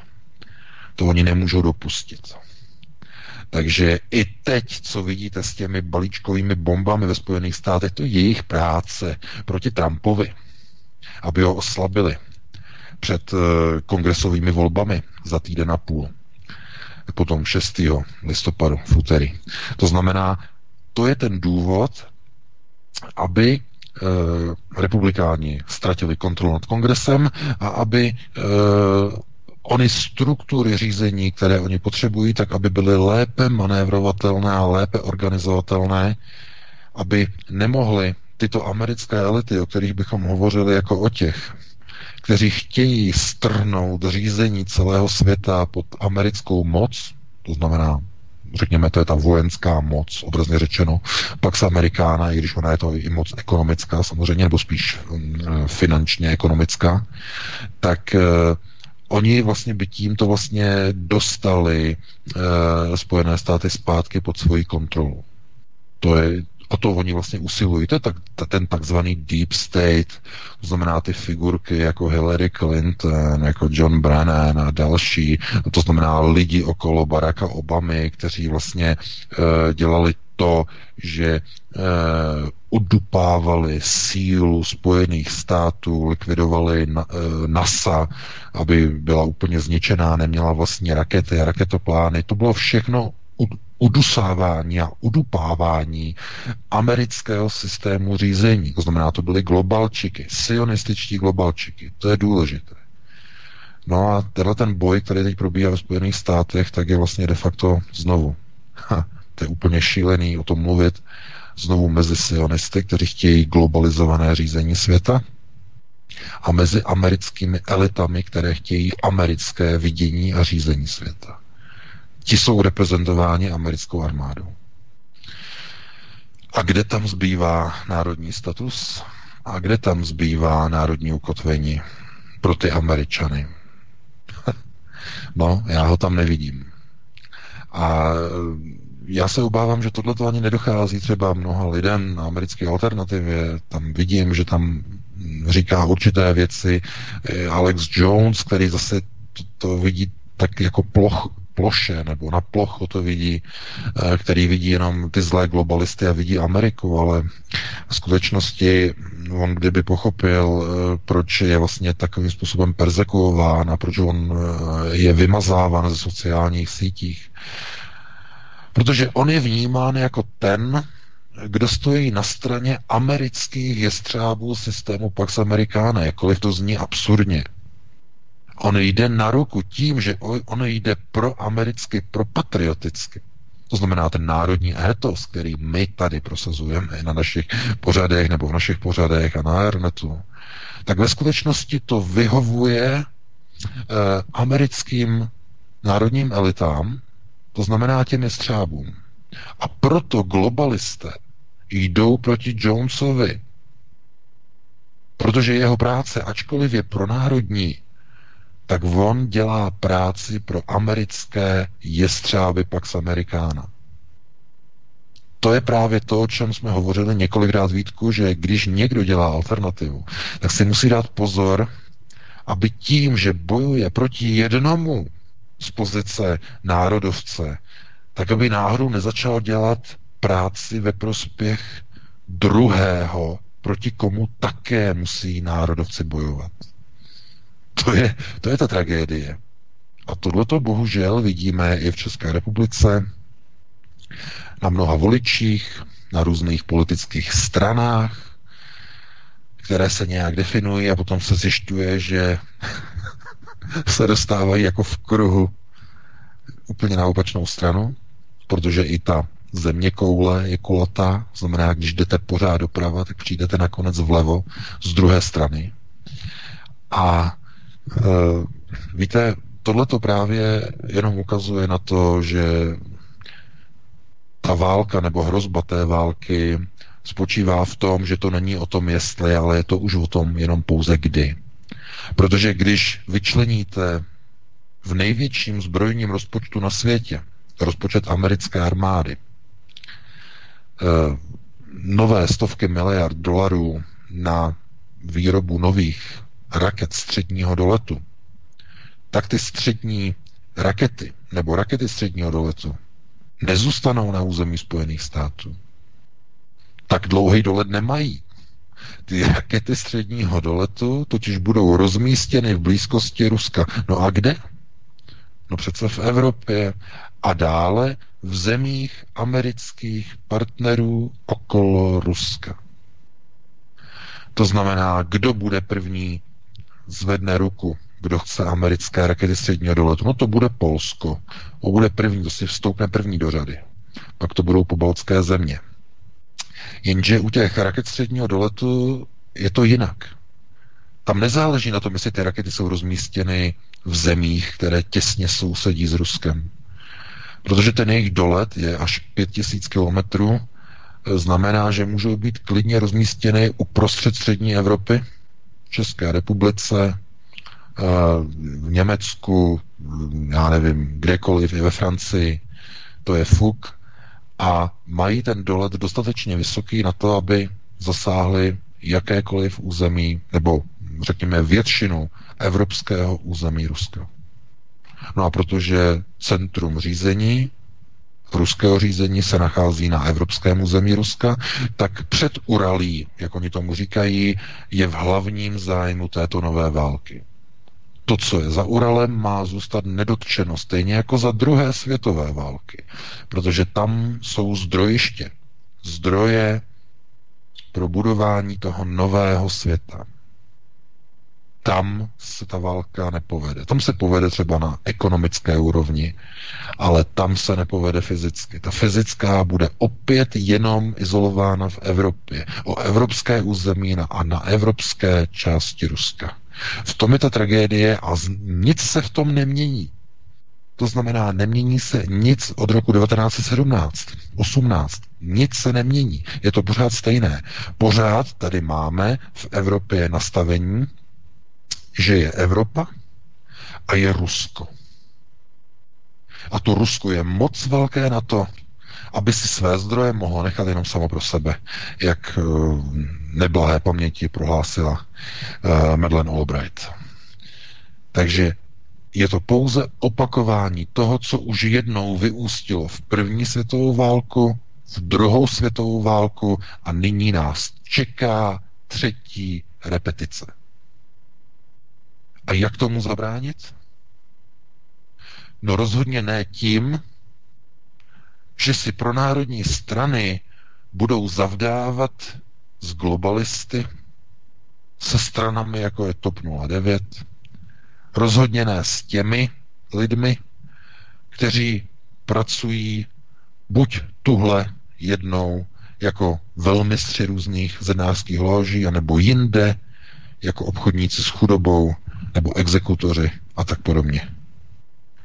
To znamená, jako kde chcete hledat potom národní ukotvení s lidmi, kteří nemají problém si podat ruku s lidmi z Landsmannschaftu, nemají problém si sednout s někým, kdo chce více Severoatlantické aliance, různí politici TOP 09 chtějí více zbraní, více amerických základů v České republice, že prý proč jenom v Polsku by měly být americké raketové systémy a protiraketové systémy, že i v České republice.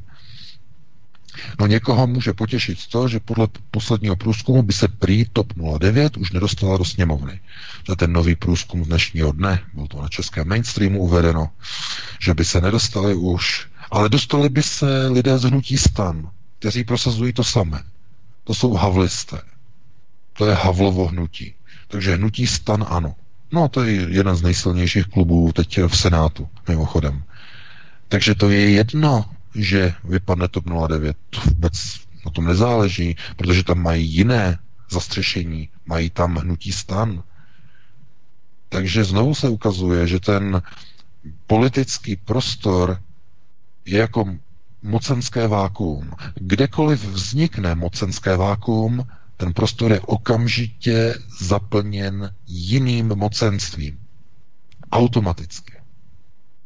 To znamená, podívejte se, vypadly věci veřejné, nasunulo se hnutí ano. Předtím vypadla Unie svobody, nasunuli se tam zelení. Pamatujete si na ty procesy. Takže vždycky, když se uvolní nějaké mocenské uskupení kdekoliv, nejenom ve fyzice, v nějaké nádrži nebo v nějaké nádobě, to je jedno, ale i v politice. To znamená, ten prostor se zase zaplní nějakým politickým mocenstvím. Nezůstane tam díra po tom subjektu. Takže když TOP 09 odejde, tak ten prostor zaplní někdo s podobným étosem. S podobným, protože ti, ti voliči si ponechají svůj étos. To, že volili TOP 09 a že volili Kalouska tolik let, to neznamená, že se z nich teď stanou ti, kteří prozřeli, až začnou volit, já nevím, nějaké svaté trojice nebo co. Ne, ne, ne. Oni začnou zase hledat někoho podobného, jako byla TOP 09. No a kdo je nejbližší, to je hnutí stan ideologicky jsou k sobě jako dvojček dvojčeti. Takže kdybychom to měli nějak schrnout, tak ehm, to, co probíhá v rámci plánovaného zrušení smlouvy o zákazu šíření e, zbraní a raket středního doletu, tak, e, jak už řekl Vladimir Putin, tak je to úplně bezpředmětné, protože američané už se rozhodli a je to rozhodnuté. Jak on řekl v tom rozhovoru, je to rozhodnuté, protože už vyčlenili peníze v novém rozpočtu, americkém rozpočtu pro vývoj raket středního doletu. Takže je to pouze už jenom ta formalita, kdy k tomu fyzicky dojde, kdy se oficiálně svolá tisková konference a Donald Trump to oficiálně oznámí. Nic jiného v tom není. No a to je ta tragédie. Protože když už to takhle řekne na rovinu i Vladimir Putin, tak skutečně to znamená, že není cesty. Vůbec. Takže z tohoto důvodu uh, vidíte, ne, nemůžete se dívat, že když budete mít spojenectví s nějakým, jestli s levicí, s pravicí, s východem, západem, tak se dočkáte nějakých šťastných zítřků. Vůbec ne. Protože tady už je to v jiné situaci. Jak zachránit vlastní národ, vlastní ukotvení. Buď hrozí válka, e, raketová a skutečně opravdová, anebo ničí váš životní prostor migrací. A když to není migrace, tak je to inkluze. A když to není inkluze, tak je to istambulská umluva uh, juvenilní justice a tak dále a tak dále. A nebo je to zase něco jiného. Nebo jsou to neziskovky. Nebo je to svoboda slova, kterou vám berou. Nebo jsou to e-maily, které vám zahazují ve jménu vyššího dobra. Chápete? Takže když lidé nechodí k volbám a když jdou k volbám a volí tak, jak volí, tak není cesty pryč. A není cesty ven. no, proto my se musíme semknout jako alternativa a vykotvit si nebo ukotvit si ty hodnoty, o kterých se tak pořád hovoří. Ne ty evropské, ale ty rodinné, ty národní hodnoty. To znamená národ na prvním místě, jak tak pořád říká Trump, i když on to říká z jiného gardu a z jiného pohledu ve vztahu ke Spojeným státům, ale e, ten národ zkrátka když nebude mít toto národní, pevné pro národní ukotvení, tak se pomalu rozdrolí a rozdrobí, jako tady Německo, jako Švédsko, jako Francie, ztratí svoji kulturu i identitu, protože země začne být k nepoznání. Vyjdete na ulici, nepoznáte tu zemi. Cizinci, černoši, arabové, aziati, šikmoocí, eh, heterosexuálové, homosexuálové, pedofilové, eh, je to vše rovno. A nikdo nemůže nic říct proti někomu, že je LGBT nebo že jde polonahej na ulici, protože on přece má svoji identitu. Rodiče podle istambulské úmluvy už nebudou mít právo říkat svým dětem, s kým se mají líbat nebo mohou líbat, protože je to jejich identita, o které oni už si můžou sami rozhodovat. To je toho tolik, o čem jsme mohli hovořit kde všude se stávají chyby. A nic se proti tomu nedělá. Nic. No a potom nemáte mít skepsy. Když si dáte všechno toto dohromady do jednoho obrazu, tak zjistíte, že je tolik práce a v tak málo lidech dělat alternativu, když nejsou kádry. Takže já bych to tímto ukončil, dal bych ti slovo Vítku, aby si také k tomu něco řekl a já se skočím občerstvit, vezmu si zase něco na pití, nějaký šumák, za chvilku budu zpátky, za minutku, jo? No, VK, nešlo by to prosím tě, kdybychom vydrželi třeba těch 10 minut do 9 hodin, jestli bychom třeba začali... Já už nevid, já nevydržím, já mám sucho v ústech, já mám sucho, takže já se musím napít. Dobře, tak eh, co mám začít, než tady nebudeš? Eh, tábor v letech, eh, národní demokracie, anebo bombové balíčky v Americe? No, můžeme tu Ameriku probrat. Tu Ameriku začneme. Fajn, dobrý, tak fajn, dobře. Ve Spojených státech došlo pouhé dva týdny před klíčovými kongresovými volbami, které se mají konat v úterý 6 je ten listopadu, ano, 6. listopadu, jak říkal VK, tak ty se mají konat a došlo tam k mohutné nebezpečné provokaci proti Donaldu Trumpovi a republikánské straně. Média ve Spojených státech amerických přinesla informace, že neznámý pachatel rozeslal vysoce postaveným představitelům demokratické strany a jejím sponzorům balíčky s bombami v podobě trubkových IED zařízení. Zásilky měly být eh, doručeny Baracku Obamovi, Hillary Clintonové, ale také miliardáři Georgi Serešovi. Byly zadržené i další balíčky s bombami. Ty byly určené bývalému víceprezidentovi Joe Bidenovi a také herci Robertu De Nirovi. Ten je známý sponzorem, známým sponzorem a podporovatelem Hillary Clintonové a demokratické strany. Do CNN přišel ještě balíček adresovaný Johnu Brennanovi, bývalému šéfovi CIA v dobách prezidentování Baracka Obamy. Na balíčku je přímo, na balíčku je uvedené jeho jméno, napsáno špatně jenom s jedním N uprostřed. Eh, můžeme s konečnou platností prohlásit, VK, že se jedná o skutečně provokaci. Třeba, že to načasování, ten timing dva týdny před volbami do kongresu je více než podezřelý, tak eh, v podstatě tady se asi, asi jedná o jednoznačnou provokaci v rámci toho načasování. Máme ještě i další důkazy, které by eh, jaksi nasvědčovaly tomu, že se jedná o provokaci. Tak, VK tady ještě, ještě není.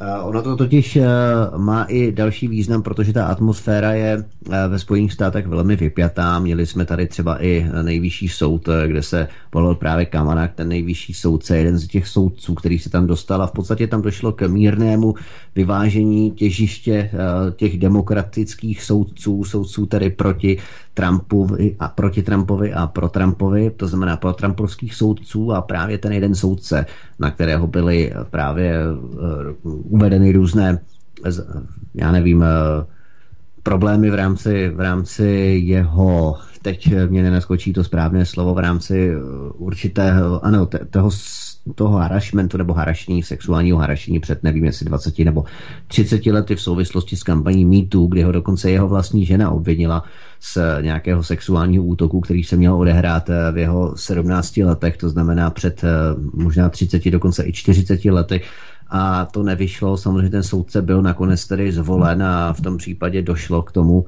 že eh, pro Trumpovský soudce byl postupně tedy usazen na jeho křeslo a nedošlo tam vlastně k tomu, co ti globalisté, respektive řízení demokratickou stranou, co usilovali, ale ta atmosféra je tam velmi vyhrocená, velmi vypjatá. To budeme samozřejmě dále sledovat. VK, si tu myslíš, že to je opravdu provokace v rámci těch bombových balíčků s tím načasováním? No samozřejmě, že je to provokace, protože všechny ty důkazy ukazují na to, že ty balíčky vůbec nebyly poslány z Floridy poštou pro boha. Však já jsem uvedl fotografie v tom článku. Na těch balíčkách nejsou, žádná otisk, nejsou žádné otisky razítek. Známky, které jsou nalepeny na balíčcích, nejsou otištěny poštovními razítky. Chybí tam podací číslo eh, na zásilce, podač, podací číslo pošty a směrovací číslo. Pokaždé, když v Spojených státech na státní poště, na USPS eh, podáte balíček nebo cokoliv, tak eh, když vám potom přijde, tak tam vidíte otisky těch procesních linek eh, z té příděrny, to je automatizované, tam vytiskne takový pruh normálně barvou tiskařskou a ty známky jsou přejeté tis, tiskařským označením, aby byly znehodnoceny samozřejmě, takže to tam vůbec chybí. Datumy, všechno tam chybí.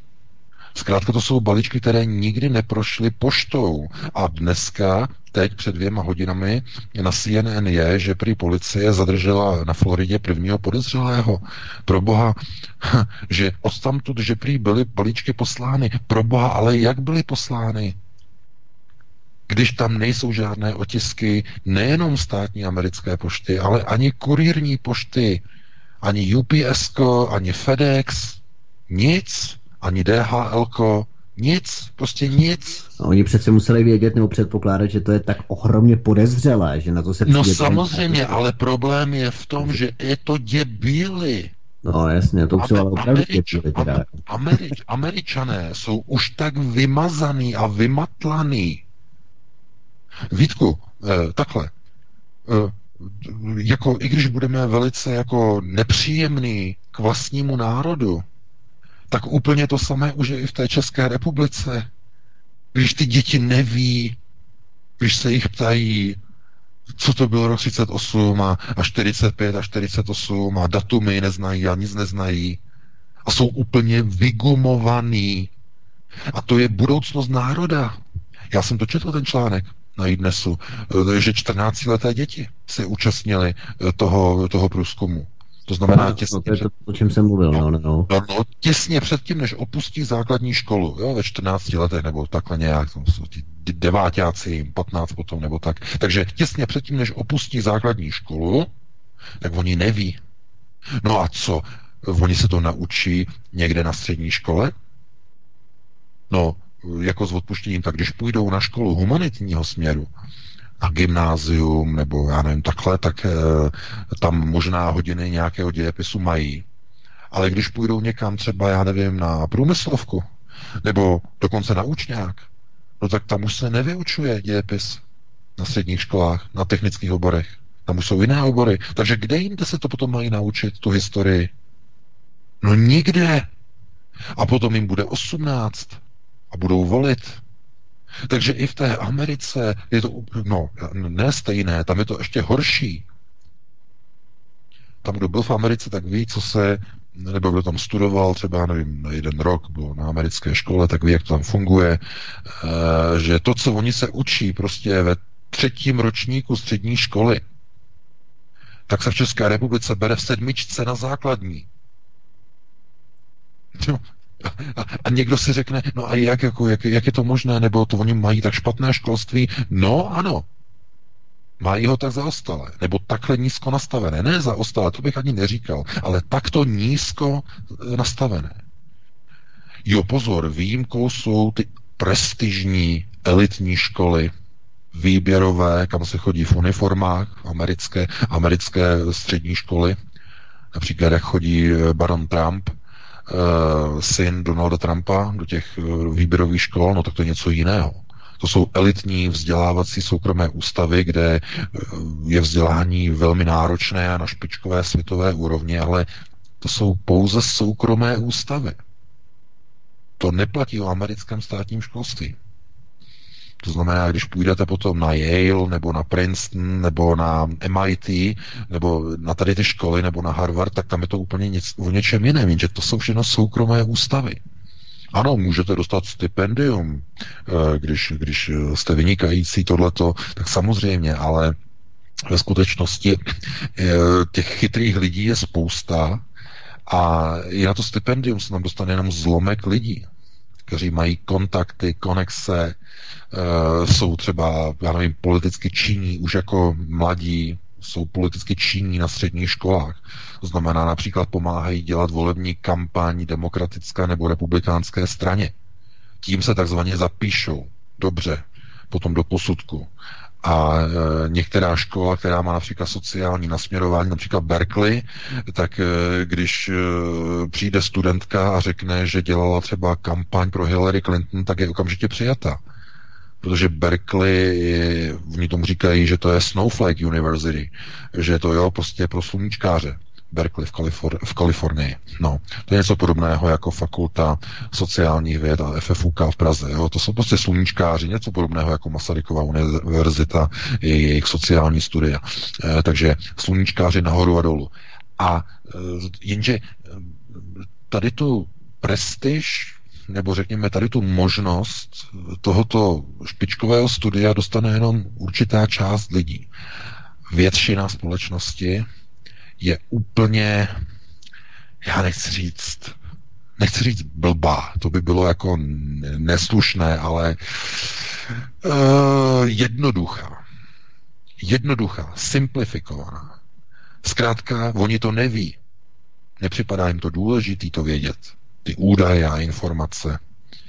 Takže v té Americe je úplně jedno, jakou lež ta média pustí do světa, jestli ta lež se jmenuje 11. září, zmizelé letadlo ve dvoumetrové nebo třímetrové díře v Pentagonu, které za sebou nezanechalo žádné stopy, ani křídla, ani motory, nebo jestli je to balíček, který zázrakem bez, bez jakéhokoliv poštovního razítka označení prošel prý poštou z Floridy do New Yorku nahoru. Chápete? Jim to nedojde. To je zkrátka to samé, jako když někdo někomu řekne, tady máš budovu a ta budova, protože tam nahoře hořelo, tak ta budova se zřítila volným pádem. A teď můžete mít 10 tisíc posudků stavebních specialistů, kteří řeknou, že to je nemožné, že ta budova spadla z jiných důvodů, než je oficiální uh, důvod, a stejně je to zbytečné. Protože nikdo vám neuvěří. A kdyby vám náhodou někdo měl věřit, tak vás pro jistotu nepustí do televize. Nepustí vás do diskuzního pořadu na české televizi. Protože je to prý konspirace. A takhle je to v Americe se vším. Kdyby někdo chtěl mluvit o JFK, že to byl inside job, nepustí ho do televize. A, vš- a přitom je to veřejné tajemství. Všichni to vědí, že to byl inside job, že JFK musel být odstraněn, protože chtěl znárodnit FED, že to museli udělat proti němu sionističtí globalčky, že to museli udělat. Ale, chápete, oni kontrolují média a oni zkrátka nepřipustí diskuzi na médiích a tím to je dané tím je to pokryté. Chápete tu moc a tu sílu, když kontrolujete mainstreamová média? To, co chcete, aby zaznělo, to tam pustíte. A všichni tomu věří. A to, co chcete potlačit, aby tam nezaznělo, to tam nepustíte. A tím kontrolujete celé národy. Tak, tak už máme 9 hodin. No, no já vím, já vím. Ale já jenom chci říct, no. Já to jenom ukončím, jenom chci říct, že teď si musíte uvědomit, jak obrovskou hrozbu a riziko představují alternativní nezávislá média. Proto oni se bojí nezávislých médií jako čert kříže. Oni je nekontrolují. To ohrožuje jejich systém řízení informací. Na, na alternativních médiích se probírají témata, která jsou na mainstreamu tabu. Proto bojujeme proti všem. Každý si to musí uvědomit a e, doufám, že i tady ty naše pořady tomu trochu pomáhají. Takže já bych tady to ukončil, tady to téma, vrátil bych tě slovo Vítku, dali bychom si přestávku nějakých 6 minut. Co říkáš? Určitě, určitě dáme si písničku a jenom VK doplním v rámci té Berkeley univerzity v Kalifornii. Tak uh, jsem si vybavil událost, která, která se odehrála právě v Berkeley v Kalifornii. Myslím, že to bylo někdy na přelomu ledna nebo února minulý rok 2017. Tak tam se konala přednáška pravicového komentátora a redaktora pro trumpovského portálu Breitbart. Milo, jak on se jmenoval, Janopoulos, muším, Janopoulos, nebo tak nějak, řecké jméno měl.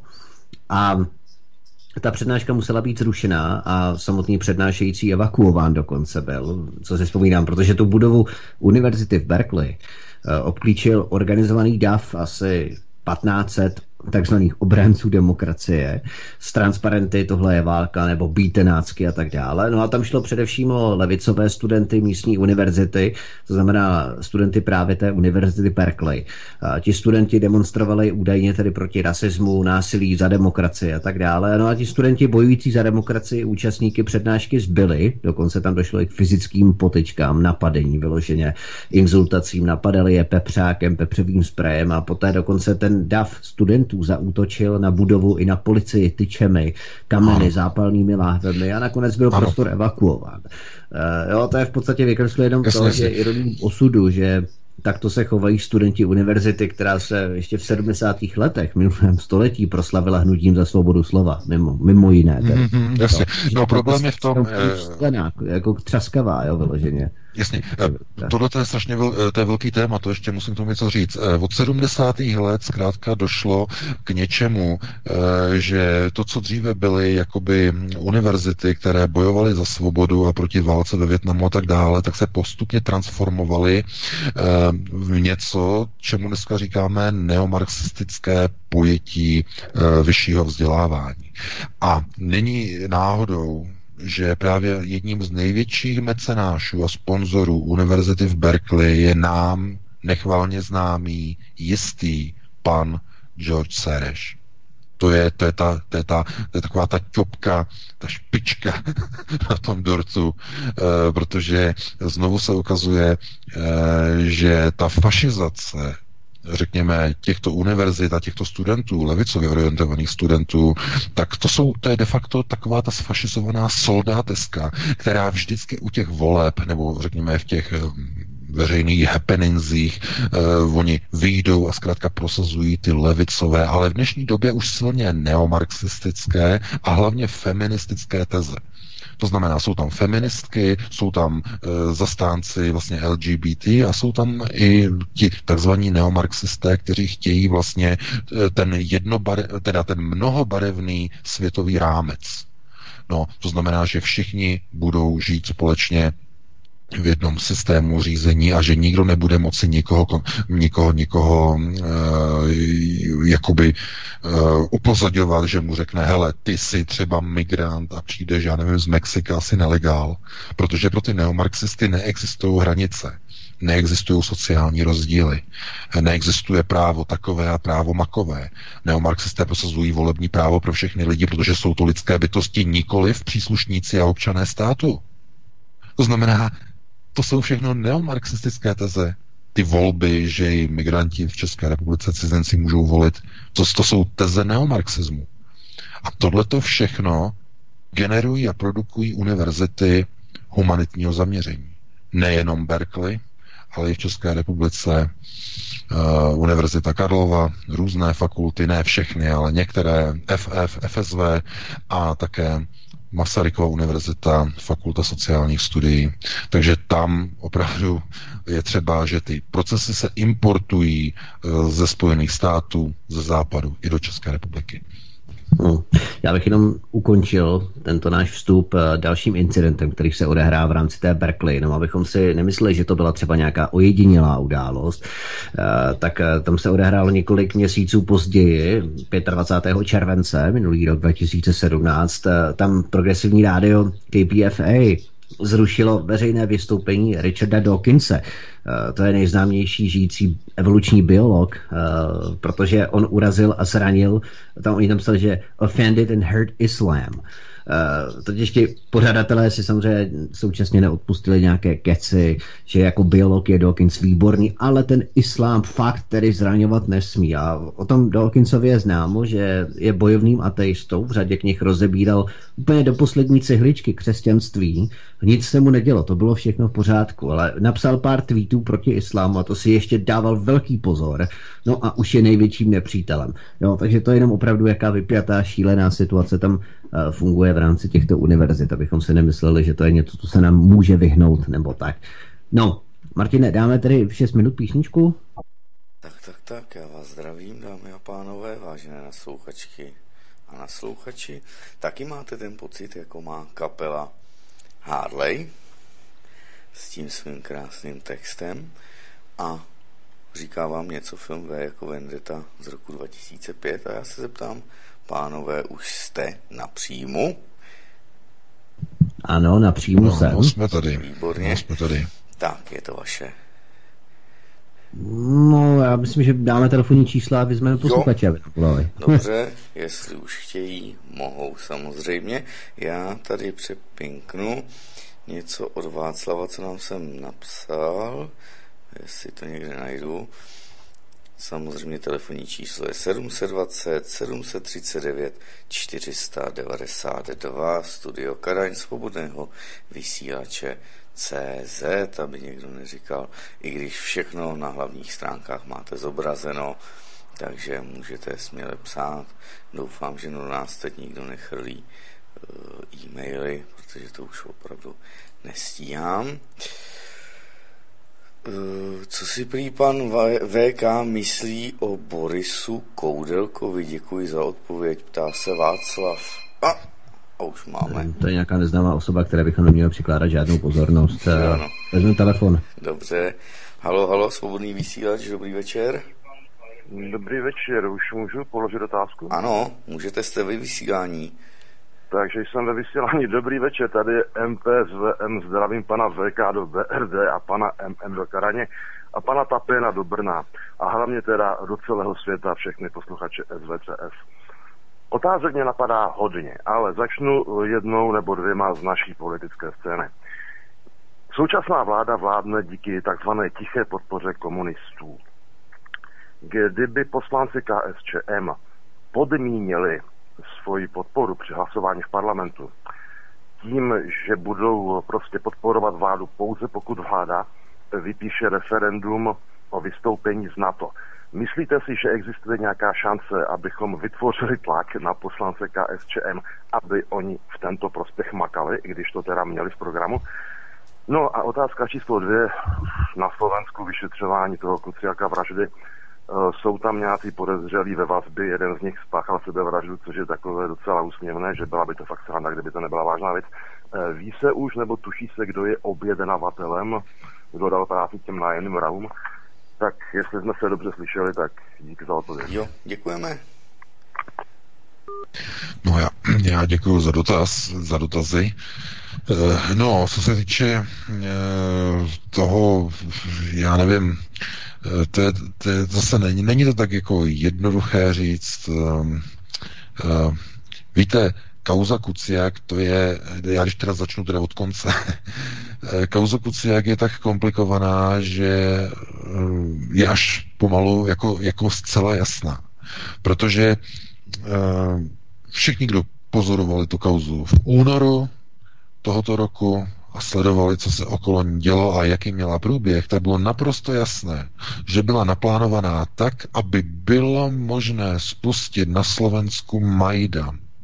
Naštěstí tomu bylo zabráněno za určité pomoci některých a e, všechno zůstalo tak, jak je. A já říkám, zaplať pámbu pro Slovensko, že to tak dopadlo, protože kdyby ne, tak e, majdanizace Slovenské ulice by znamenala konec zániku nebo počátek zániku státnosti Slovenska. Protože rozpad řízení nad Slovenskem by znamenal obnovení maďarských požadavků na slovenské území v dohledném, velmi krátkodobém horizontu. Po destabilizaci bezpečnostní situace na Slovensku. A to nebylo dovoleno, oni si to uvědomili, eh, takže ta situace zůstala taková, jaká je. To znamená, že Robert Fico ustoupil do pozadí, on dál řídí procesy a teď se jako hledají nějaké nové tváře, eh, hledají se nějací noví lidé a tak dále a tak dále, ale pravda je taková, že eh, víte, znovu, kauza Kuciak to je taková, taková věc, kdy člověka, který neměl ještě vytvořené nějaké zázemí, to znamená neměl nazbírané materiály na svoji ochranu, to je No, to by bylo na jinou diskuzi. Víte, jak fungují někteří novináři, kteří jsou staršího, jsou starší novináři. Tak oni se pouštějí do různých kaus. A to by bylo potom třeba dobrý u tom dělat třeba nějaký pořád nebo takhle, ale eh, oni během své kariéry se dostanou nějakým materiálům, který nepustí ven, který zadrží. A to ne kvůli tomu, že by to chtěli tajit, ale ty materiály se jim stávají pojistkou kdyby náhodou někdo proti ním chtěl něco udělat. A udělají to tak, že hm, oni dají vědět, že ty informace jsou, ale že kdyby se něco stalo, tak půjdou ven. Jenže Kuciak byl příliš mladý a naivní a neskušený, takže ho, takže ho odstranili, oddělali ho a udělali z něho oběť. Bohužel.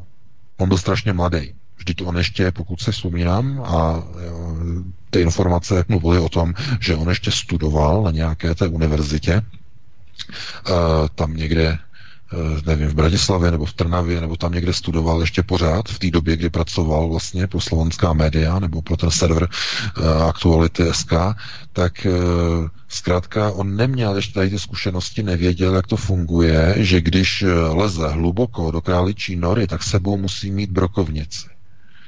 To on nevěděl. Spousta mladých novinářů, kteří vlezou do nory a tam jim, eh, tam jim ten uh, zmutovaný králí ukousne hlavu. A už nevylezou. jo, tohle to je právě to, ta neskušenost, že oni ví, co prostě by se jim mohlo stát a takhle, tak neberou to v potaz a nevytvářejí si obrané bezpečnostní mechanismy. E, jako neříkám, že to dělají všichni novináři, máte novináře, kteří se pracují 20 let a takhle a nemají nic takového připraveného na svoji obranu, ale e, je naprosto běžné třeba na západě, že američtí novináři nebo ve Spojených státech freelancers, to znamená na volné noze, e, tak si dělají vlastně tady, tady ten safeguarding, že aby byli zabezpečeni, aby náhodou, kdyby proti ním šel někdo z vlády, nějaké black operace, kdyby byly spuštěny proti novinářům, tak aby oni byli krytí. Nemyslete si, že ve Spojených státech nejsou žádné útoky proti novinářům kvůli tomu, že by tam byli všichni slušní. Tam nejsou útoky proti, proti novinářům kvůli tomu, že tam všichni novináři si vytvářejí safeguard, oni tomu říkají safeguard dossiers, eh, to znamená složky na vlastní zabezpečení. Všichni novináři na mainstreamu, všichni významní novináři si vytváří safeguard dossiers kvůli tomu, aby oni mohli mít uh, jistotu, že nikdo po nich v budoucnu nepůjde. Jako třeba šli po Kennedym a jeho rodině a tak dále a tak dále. Takže pan Kuciak zkrátka byl vybrán jako oběť, která, eh, kterou je bezpečné odstranit. Protože nic jiného jeho odstranění nevyřešilo. Jestli si někdo myslí, že někdo odstraňoval nebo že někdo si objedná e, někde nějakou vraždu nějakého novináře kvůli nějaké kauze, kterou stejně by vytáhnul jiný novinář. To je třeba si uvědomit. Někdo jiný by vytáhnul. Když by to nebyl Kuciak, tak by to byl jiný novinář, který by se zabýval kauzami pana Kočnera, kauzami jiných podnikatelů a různých italských mafií a tak dále a tak dále. Proč? Jenom otázku, položte si otázku, to je velmi důležitý. Když máte informace, které jsou výbušné a třaskavé, proč tu informaci nepošlete nějakému slovutnému, známému, vyspělému a etablovanému novináři? Proč ty informaci pošlete klučíkovi, který ještě studuje na vysoké škole? Zkuste se nad tím zamyslet. Co pak někde někdo získá Pulitzerovu cenu jenom tak za skvělý článek ve Spojených státech, že mu někdo dobrovolně poskytne solo kapra? Takhle to přece nefunguje. Takže kdo mu posílal informace a on je zpracovával a rozpracovával v té redakci? No, dostáváme se ke jménu jistého pana Nikolsna. To je velmi zajímavá postava. I s ohledem na e, politiku a jeho e, manželku, teď, e, která je aktivně politicky činná na Slovensku. Takže tam, tam by se měl někdo zeptat právě kruhů okolo těchto lidí, jaké bylo zainteresování těchto lidí na tom, že přímo ohrožovali pana Kuciaka na životě tím, že mu jako neskušenému novinářovi posouvali výbušná třaskavá témata, která ho mohly i e, reálně ohrožit na, ohrozit na životě. Kdo mu podstrkoval a dával ty informace? Protože on byl neskušený novinář, on neměl na někoho žádné výbušné kompro, že by měl na někoho nějaký safeguard dossiers schované někde a vědělo by se o tom a nikdo by na něj proto nemohl? Pro boha, však i Robert Fico není žádný hlupák, je vysoce inteligentní a i jemu bylo jasné, kdo organizuje uh, na Slovensku ty demonstrace tehdy proti jeho vládě. On to viděl moc dobře. Skupiny napojené na, na neziskovky, financované ze zdrojů George Sereše. Takže spuštění jakéhokoliv Majdanu, jakéhokoliv procesu je vždycky obrovská spolupráce uh, různých, uh, řekněme, různých subjektů, které hledají nějaký výbušný materiál nebo nějakou roznětku, která by vyvolala společenské pnutí, které vyžené lidi do ulic. A jako v roce 89 do ulic Československa vyhnalo miliony lidí uh, ony informace a zprávy o tom, že na národní třídě byl zavražděn uh, student uh, Schmidt, tak tato informace, tato dezinformace vedla pouze k tomu, že e, lidé se mysleli a řekli si, aha, tak režim zabíjí naše děti, naše studenty. A tím byl odstartovaný 17. listopad.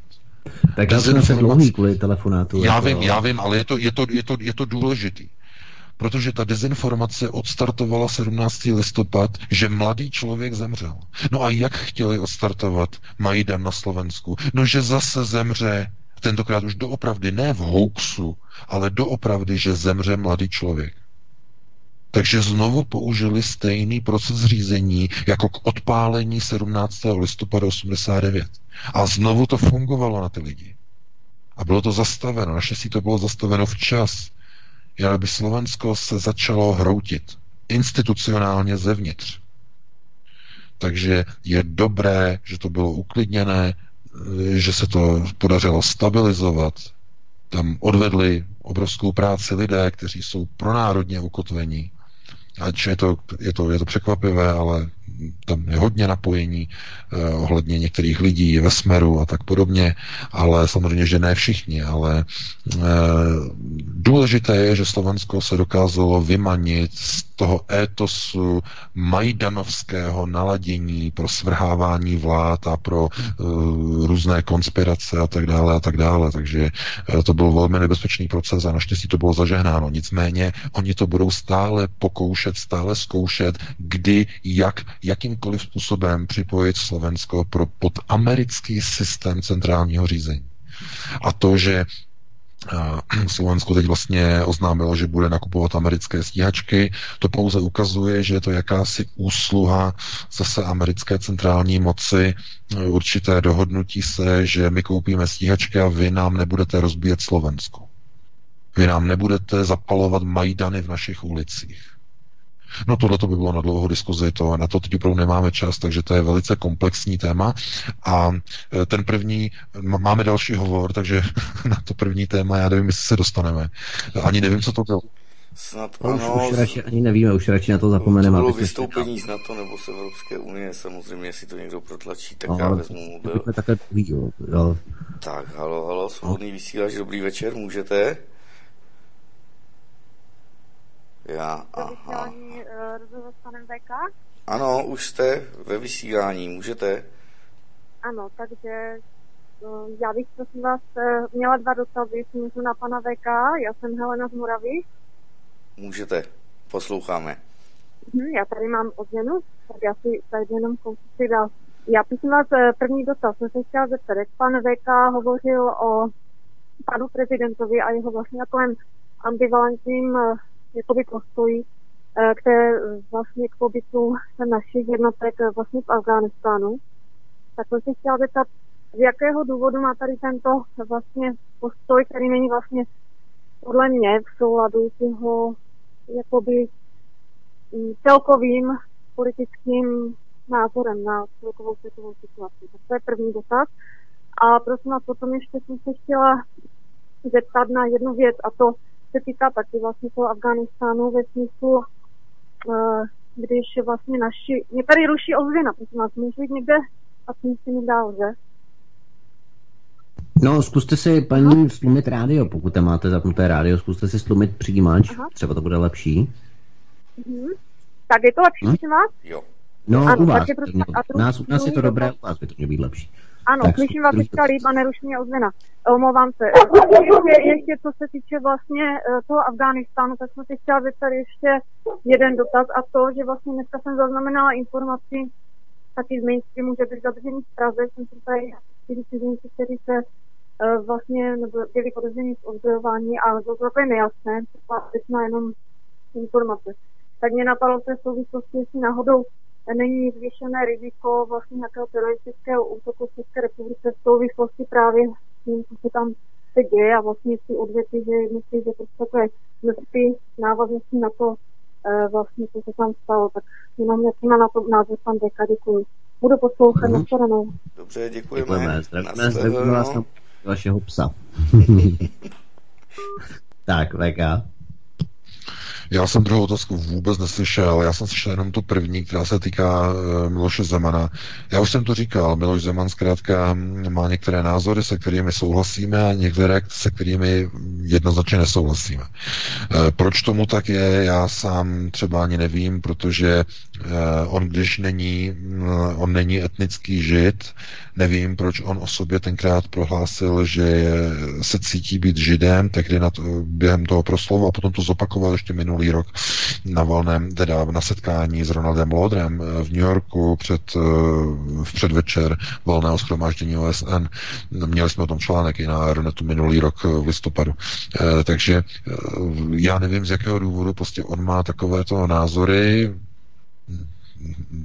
prostě to jsou věci, se kterými nelze, nelze souhlasit, ale zase v systému onoho konceptuálního řízení, protože tady mluvíme jednoznačně o konceptuálním řízení, to není něco, co by bylo dáno a řekněme odvozováno od toho, jak probíhají dlouhodobé procesy, tohle je krátkodobý, eh, tak eh, eh, on jednoznačně je tím jediným momentálně, řekněme, pilířem, o kterého se můžeme opřít, přestože ten pilíř má spoustu prasklin a nějakých podivných kazů, eh, které úplně jako neukazují moc dobré světlo. Jako jo, některé. Ale ten pilíř je pořád důležitý. To znamená, nemůžeme říct, eh, dáme ho pryč a místo něho přijde někdo úplně jiný. To je právě ta volba v té politice, že ta politika je plná kompromisu, mnoha kompromisů. A prezident, představte si, že kdo tam by byl místo prezidenta Zemana. Pan Drahoš. Kůň. A teď koho kůň? Kůň, který na jedné straně je hlavou a je, je fanouškem hnutí stan, to znamená americký neokonu, ale zároveň by padl na kolena před paní Merkelovou, to znamená před Gobalčiky. To znamená, to by bylo, to by bylo daleko horší řešení. No a zase, jak si vyberete, co je lepší, co je horší? No v tomhle řešení je to jasné, protože daleko lepší je Miloš Zeman, který má zvláštní názory na Afghánistán, než aby mm, e, tam byl někdo typu pana Drahoše. A já jenom do, do, odpovím k té první otázce e, toho pána, který volal předtím, teď jsem si vzpomněla ten dotaz, a to je to hlasování o Afghánistánu, že proč komunisté a Afghánistán, e, že kdyby vlastně to podmínili se trváním e, nebo podporou vlády, proč to neudělají. Komunisté by to mohli udělat. Mohli by říct uh, Babišovi, my vám zachováme důvěru, jenom když vyvoláte hlasování, nebo když rovnou budete iniciovat vystoupení uh, ze Severoatlantické aliance. Mohl by to takhle, mohli by to takhle udělat. A oni to neudělají. A ne, neudělají to z toho důvodu, že Oni by šli proti těm, kteří v Praze drží Mahral. Co by se stalo, kdyby to komunisté udělali, já vám přesně řeknu. Babiš by si zašel pro důvěru k Pirátům. A nebo k někomu jinému. A komunisté by v tom okamžiku byli odpojeni od procesu řízení. Jejich moc jakože nemají moc velkou, protože nejsou účastní na vládě, ale mají nějaké e, parlamentní pozice, mají tam nějakého místopředsedu a tak dále a různé členy a předsedy sněmovních výborů. O tohle to všechno by přišli, byli by naprosto izolováni. Oni by se jim pomstili. To je tragédie. A Vojtěch Filip, on to ví. To znamená, že tam je momentálně teď pnutí u komunistů. Eh, pan Skála, skupina, která si říká Restart, eh, že chtějí vlastně, aby komunisté dělali tu svoji poctivou politickou práci proti NATO a tak dále, a tak dále, ale oni tam nemají většinu. Teď, jak byl minulou sobotu jejich sjezd, nebo to nebyl sjezd, byla to konference, konference v Praze. A ono to tam neprošlo. No, protože komunisté by přišli o, o to málo, co kontrolují e, v mocenském systému České republiky v rámci poslanecké sněmovny. O to by úplně přišli. Protože kdokoliv by se postavil proti Američanům, to znamená proti NATO, tak ten by v Praze nad Maharálem by skončil. A komunisté to vědí. A oni nejsou zase hloupí, to si nemyslete, že Vojtěch Filip neví, jak je to tam nastavené mocensky v té Praze. To on ví moc dobře. Takže eh, a jaká je cesta potom tady z toho pro komunistickou stranu? No, eh, není, na to není jednoduchá odpověď. Protože pokud komunisté budou se takhle chovat a budou takhle dál pokračovat, tak skončí. Proč? No, protože budou nečitelní pro vlastní voliče.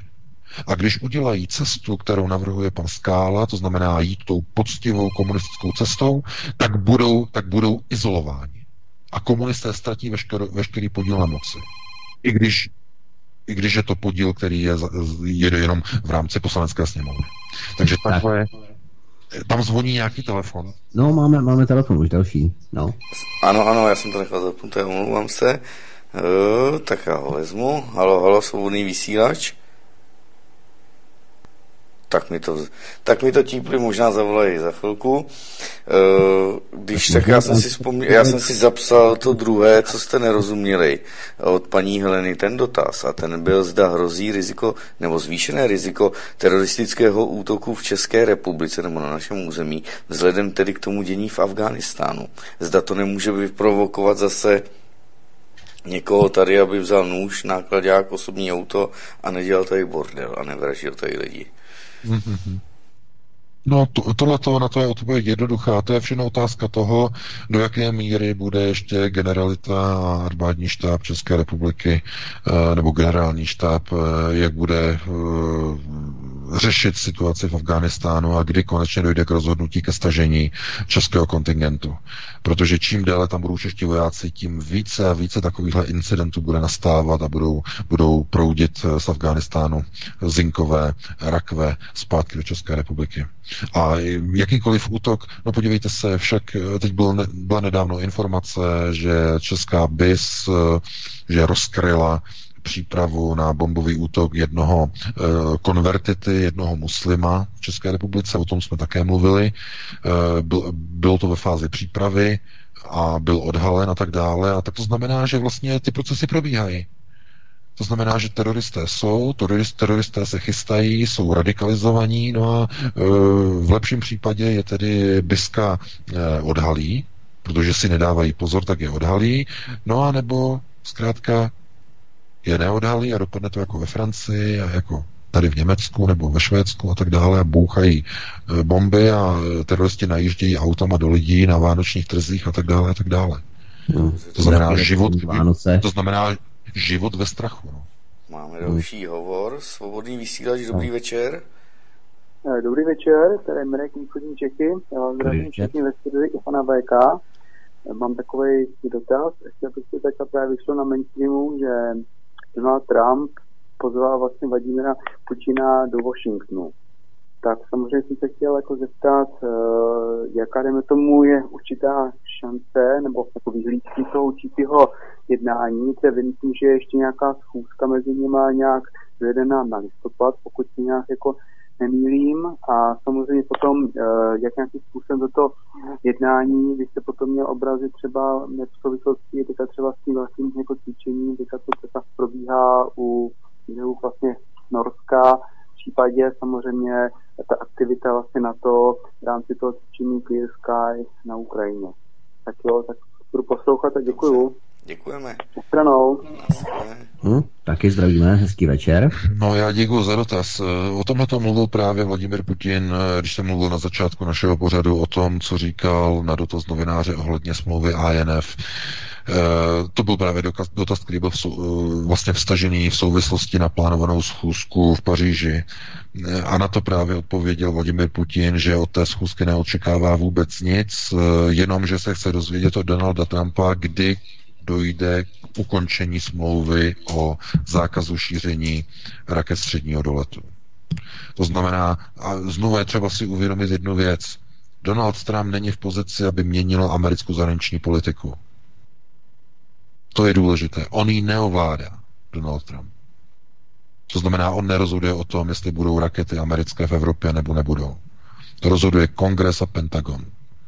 A vzhledem k tomu, že rozpočet, státní rozpočet už byl schválen, ve kterém jsou alokovány peníze pro výrobu nových amerických raket středního doletu, je jasné, že smlouva INF bude zrušena. To je jejich setkání v Evropě, to znamená v Paříži, je naplánované kvůli tomu, aby Rusko se pokusilo zjistit, kdy dojde k nasunutí a rozmístění amerických raket ve střední Evropě. Jestli to bude ten rok 2020, o kterém mluvil um, teď um, náčelník generálního štábu Ruské federace před dvěma dny, tam řekl, že oni mají jako informace, asi ruská rozvědka, že rok 2020 budou rozmístěny rakety středního doletu ve střední Evropě v prostoru střední Evropy, řekl. To znamená, co je to střední Evropa? No, to, to je nejenom Německo, ale to je i Česká republika, Polsko, Maďarsko, Slovensko, ne?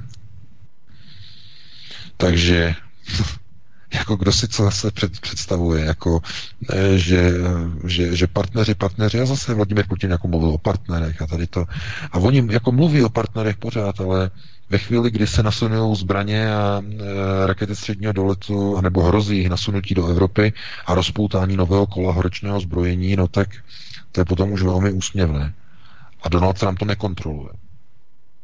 On vlastně proti tomu ani nebojuje, protože on chce nastartovat americkou ekonomiku skrze zbrojení a modernizaci americké armády.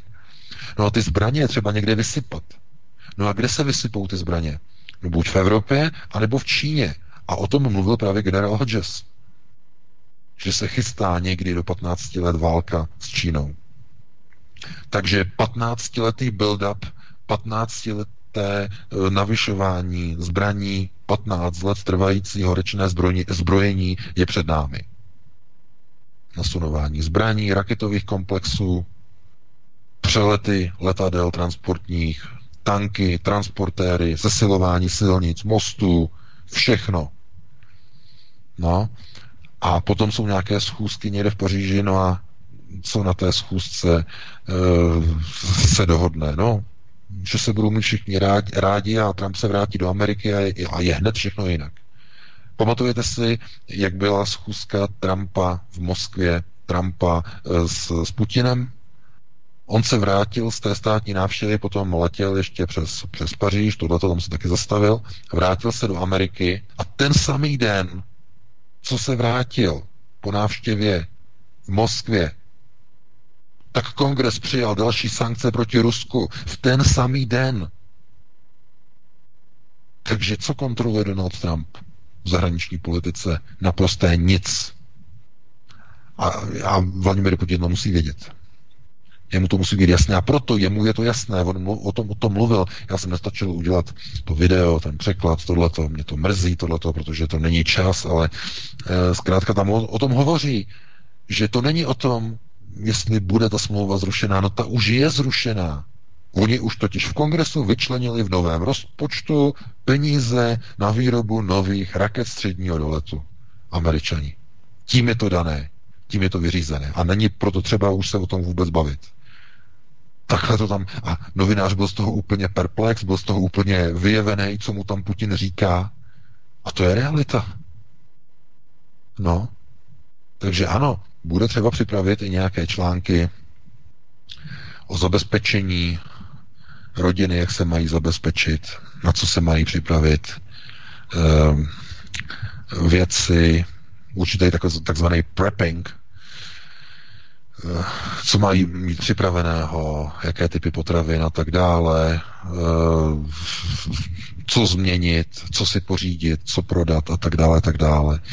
To je jenom, jenom taková příprava před, eh, před některými věcmi, které, které nás čekají v dalších letech, ale na to ještě, myslím si, dost času, nebo, nebo nějaký čas na to bude. Každopádně není to jednoduchá situace a my se na ní musíme připravit. Dobře, máme další hovor. Svobodný vysílač, dobrý večer, můžete? Tak dobrý večer, zdravím všechny, tady posluchač z Brna. Já bych měl jednu otázku. Když tady mluvil pan VK v první hodině o židozednářském ukotvení Prahy a Česka, tak by mě zajímalo, jak je to vlastně s Andrejem Babišem. A teď nemyslím politicky, ale čistě na osobní bázi. Tedy jestli byl Babiš také zasvěcen ať už v Česku nebo třeba ve Francii, mm, nebo nebyl. Jako osobně bych řekl, že spíš ne, ale zajímal by mě názor pana VK. Mm-hmm. Takže díky za to věc mm-hmm. a budu poslouchat. Dobře, děkujeme. Mm-hmm. No jasně.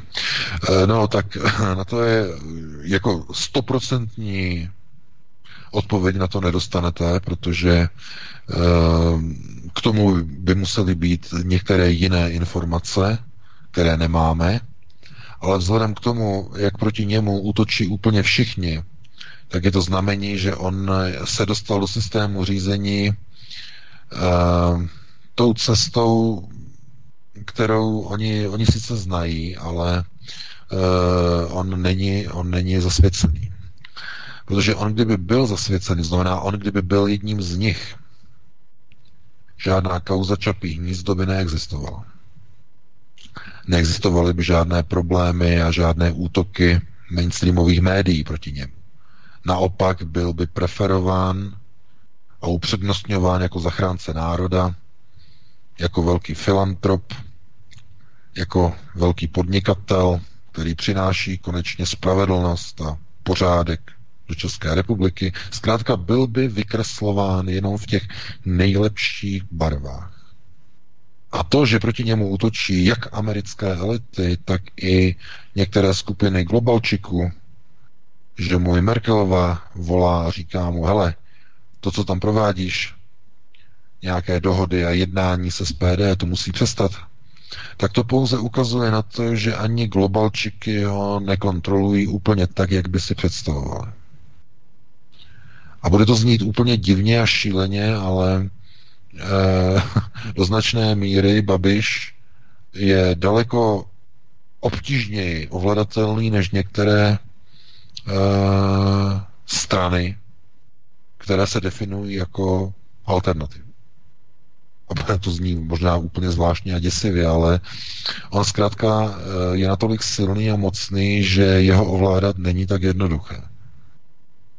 Protože když židozenářský systém řízení vidí, že někdo je tak mocný a bohatý a má takové prostředky, tak se stává nejenom hůře ovladatelným, ale stává se dokonce i nebezpečným v tom smyslu, že na něho zkrátka neplatí takový ten metr onoho, uh, onoho působení, který se používá u běžných smrtelných lidí. To znamená různé uh, úsluhy, různé fondy, různé prebendy, různé International Visitors Leaderships, různé uh, návštěvy v cizině, různé přednášky v cizině, různé peníze z těchto přednášek a tak dále a tak dále. Takže zkrátka takového člověka oni nedokážou manipulovat. Ale to neznamená, že když nechtějí, takže to nedokážou. Protože takový velký podnikatel, je Babiš, je do značné míry závislý na globalizaci. Hlavně tedy jeho Agrofert samozřejmě. A proto on, když nechce přijít o svůj ekonomický vliv, on nemůže jít proti globalistům. To jste si možná všimli, že on, když přijede Angela, tak se jí klaní a tohle to všechno. On ví, že nemůže jít proti globalistům, protože by to ohrozilo jeho ukotvení. Jenže na straně druhé zase Eh, globalisté kontrolují jenom část Evropy a tu druhou část kontrolují americké elity. A ty také něco chtějí od Babiše. A od jeho ministru, když byl pan Stropnický ministrem, a od jeho ministra spravedlnosti, eh, pana mm, eh, Pelikána, když pan Ryan si přijel na Velikonoce, nebo na velikonoční pátek tento rok pro pana Nikulina, tak také mu muselo být, eh, nebo museli mu víc vstříc. To znamená, chápete, když máte jakoby co ztratit, když podnikatel a když taková persona jako Andrej Babiš má co ztratit, tak oni na něho mají pak. Ale musí zabrat pořádně víc. Mnohem víc. A musí mu hrozit to znamená různá čapí hnízda, útoky mainstreamu, aby byl neustále ohrožován a tak dále a tak dále. To znamená, neustále ho ohrožují, aby ho drželi pod kontrolou. No proti nikomu jinému oni to dělat nemusí. Protože proč? No, protože všechny, všechny ostatní si židozednáři koupí. Koho si nemůžou koupit je Babiš. Jenže Babiš má takový majetek, že zase by o něho mohlo přijít. Takže musí také poslouchat, protože by o něj mohl přijít. Takže výsledkem je, že co? No, že není cesty zpět, nebo není cesty ven. Vlevo, vpravo, nahoru, dolů. To je právě ta tragédie toho ukotvení, kdy si zavdáte s globalisty a s jejich volným trhem, tak jste na nich závislí. Když si zadáte z neokony, jste závislí na jejich zbraních, armádě, na jejich armádním systému řízení světové moci, zejména na šesté prioritě. No a tady v tom musíte potom hledat někde nějaké volné místo, kde pár lidí, skupina v uvozovkách bláznů se snaží najít třetí cestu, čisté pro národní ukotvení. No. Pán Bůh pomáhej. Výborně, máme další hovor, ně, nějaké cizí číslo. Dobrý večer, svobodný vysílač, můžete? Si dělají srandu, ne? Tak teď se zdálo, že on to típl, nebo no. respektive vypadlo spojení. jo, to, to bylo típnutý. A nějaká divná předvolba plus 41, co to je? Nesebere mi to 1500 součtů. No, no, ze začátku to už peníze, ale co to je plus 41 VK? Víš? Eh, plus 41. No. Ne, plus 49, pardon. Tak to je Německo. To je, to je plus 4. Plus 40, kolik je Německo? 19, ne? Tak, Nevadí. máme, máme jiný telefon, svobodný vysílač, dobrý no, večer. já bych měl ještě jednu otázku, jestli je to možná. Jo, můžete jste ve vysílání. Německo nám to típlo, bylo to Německo. Tak. Takže Tady opět, opět MPSVM. Eh, mám teďka porozměnou otázku, která je vyloženě zahraničně politická, protože Slovensko nepovažuji za zahraničí. Uh, Saudská Arábie je ovládána saudsko-arabskou královskou rodinou. Slyšel jsem před časem, a to se právě chci zeptat na tom pravdy, že se prý ve skutečnosti vůbec nejedná, nejedná o Araby, nejbrž o Židy a že tato židovská rodina byla nainstalována britskou tajnou službou, když britské impérium tamnější končiny opouštělo. No a druhým této informace je Petr Chobor, jako což je člověk, to by bylo na jinou diskuzi, jak říká Petr VK, ale zajímalo by mě, co je na tomhle šprochu. Tak díky za odpověď. No, zdravíme, tak VK, co na to máš? Tak VK nám si vypadl. Evidentně, protože jsme ztratili spojení, tak uh, pokud to vyskočí... Ano, jsi tam, jsi tam VK. Dobrý. Slyšíme se? Jo, slyšíme. Jo? Slyšíme? Jo, slyšíme se? Slyšíme se? Ano, ano. My tě slyšíme, VK. Nevím, co máš za problém, jestli tam třeba slyšíš něco jiného, nějaký signál, my tě slyšíme. Ne, já jsem teď mluvil, já jsem teď mluvil. Aha, tak my jsme tě vůbec neslyšeli, tak zřejmě tam došlo k nějakému krátkému... No já jsem, já jsem mluvil, já jsem mluvil, já jsem říkal, že já jsem 41, 41 je Švýcarsko. Jo, jo. Jo, ale potom tam byla 49, no takový pocit, to bylo právě Německo. Dobrý, já jsem zjistil, že to je Německo, ale pán se teda ptal na tu sauskou rodinu. Ne, ne, ne, 40, ne, ne, ne, 41, 41 je Švýcarsko, 49 je Německo. Jo, jo, no, no. Jasně, Dobře. fajn. Nicméně VK zaznamenal no si ten dotaz ohledně Saudské Arábie. Ne, ne, ne, 41, normálně 41 je Švýcarsko. Já jsem se díval tady na 41 je normálně Švýcarsko. Jasně, tak to jsme vyřešili, ale já se ptám, jestli si zaznamenal ten dotaz ohledně Saudské Arábie. Ne, ne, ne, protože já jsem k tomu říkal, že to je Švýcarsko a od té doby jste se neozývali. ne, jo, eh, stop, eh, Mezinár, eh, VK, mezinárodní předvolba je vyřízená, teď byl hovor a my jsme tě ztratili. A Aha, volal opět posluchač. jo.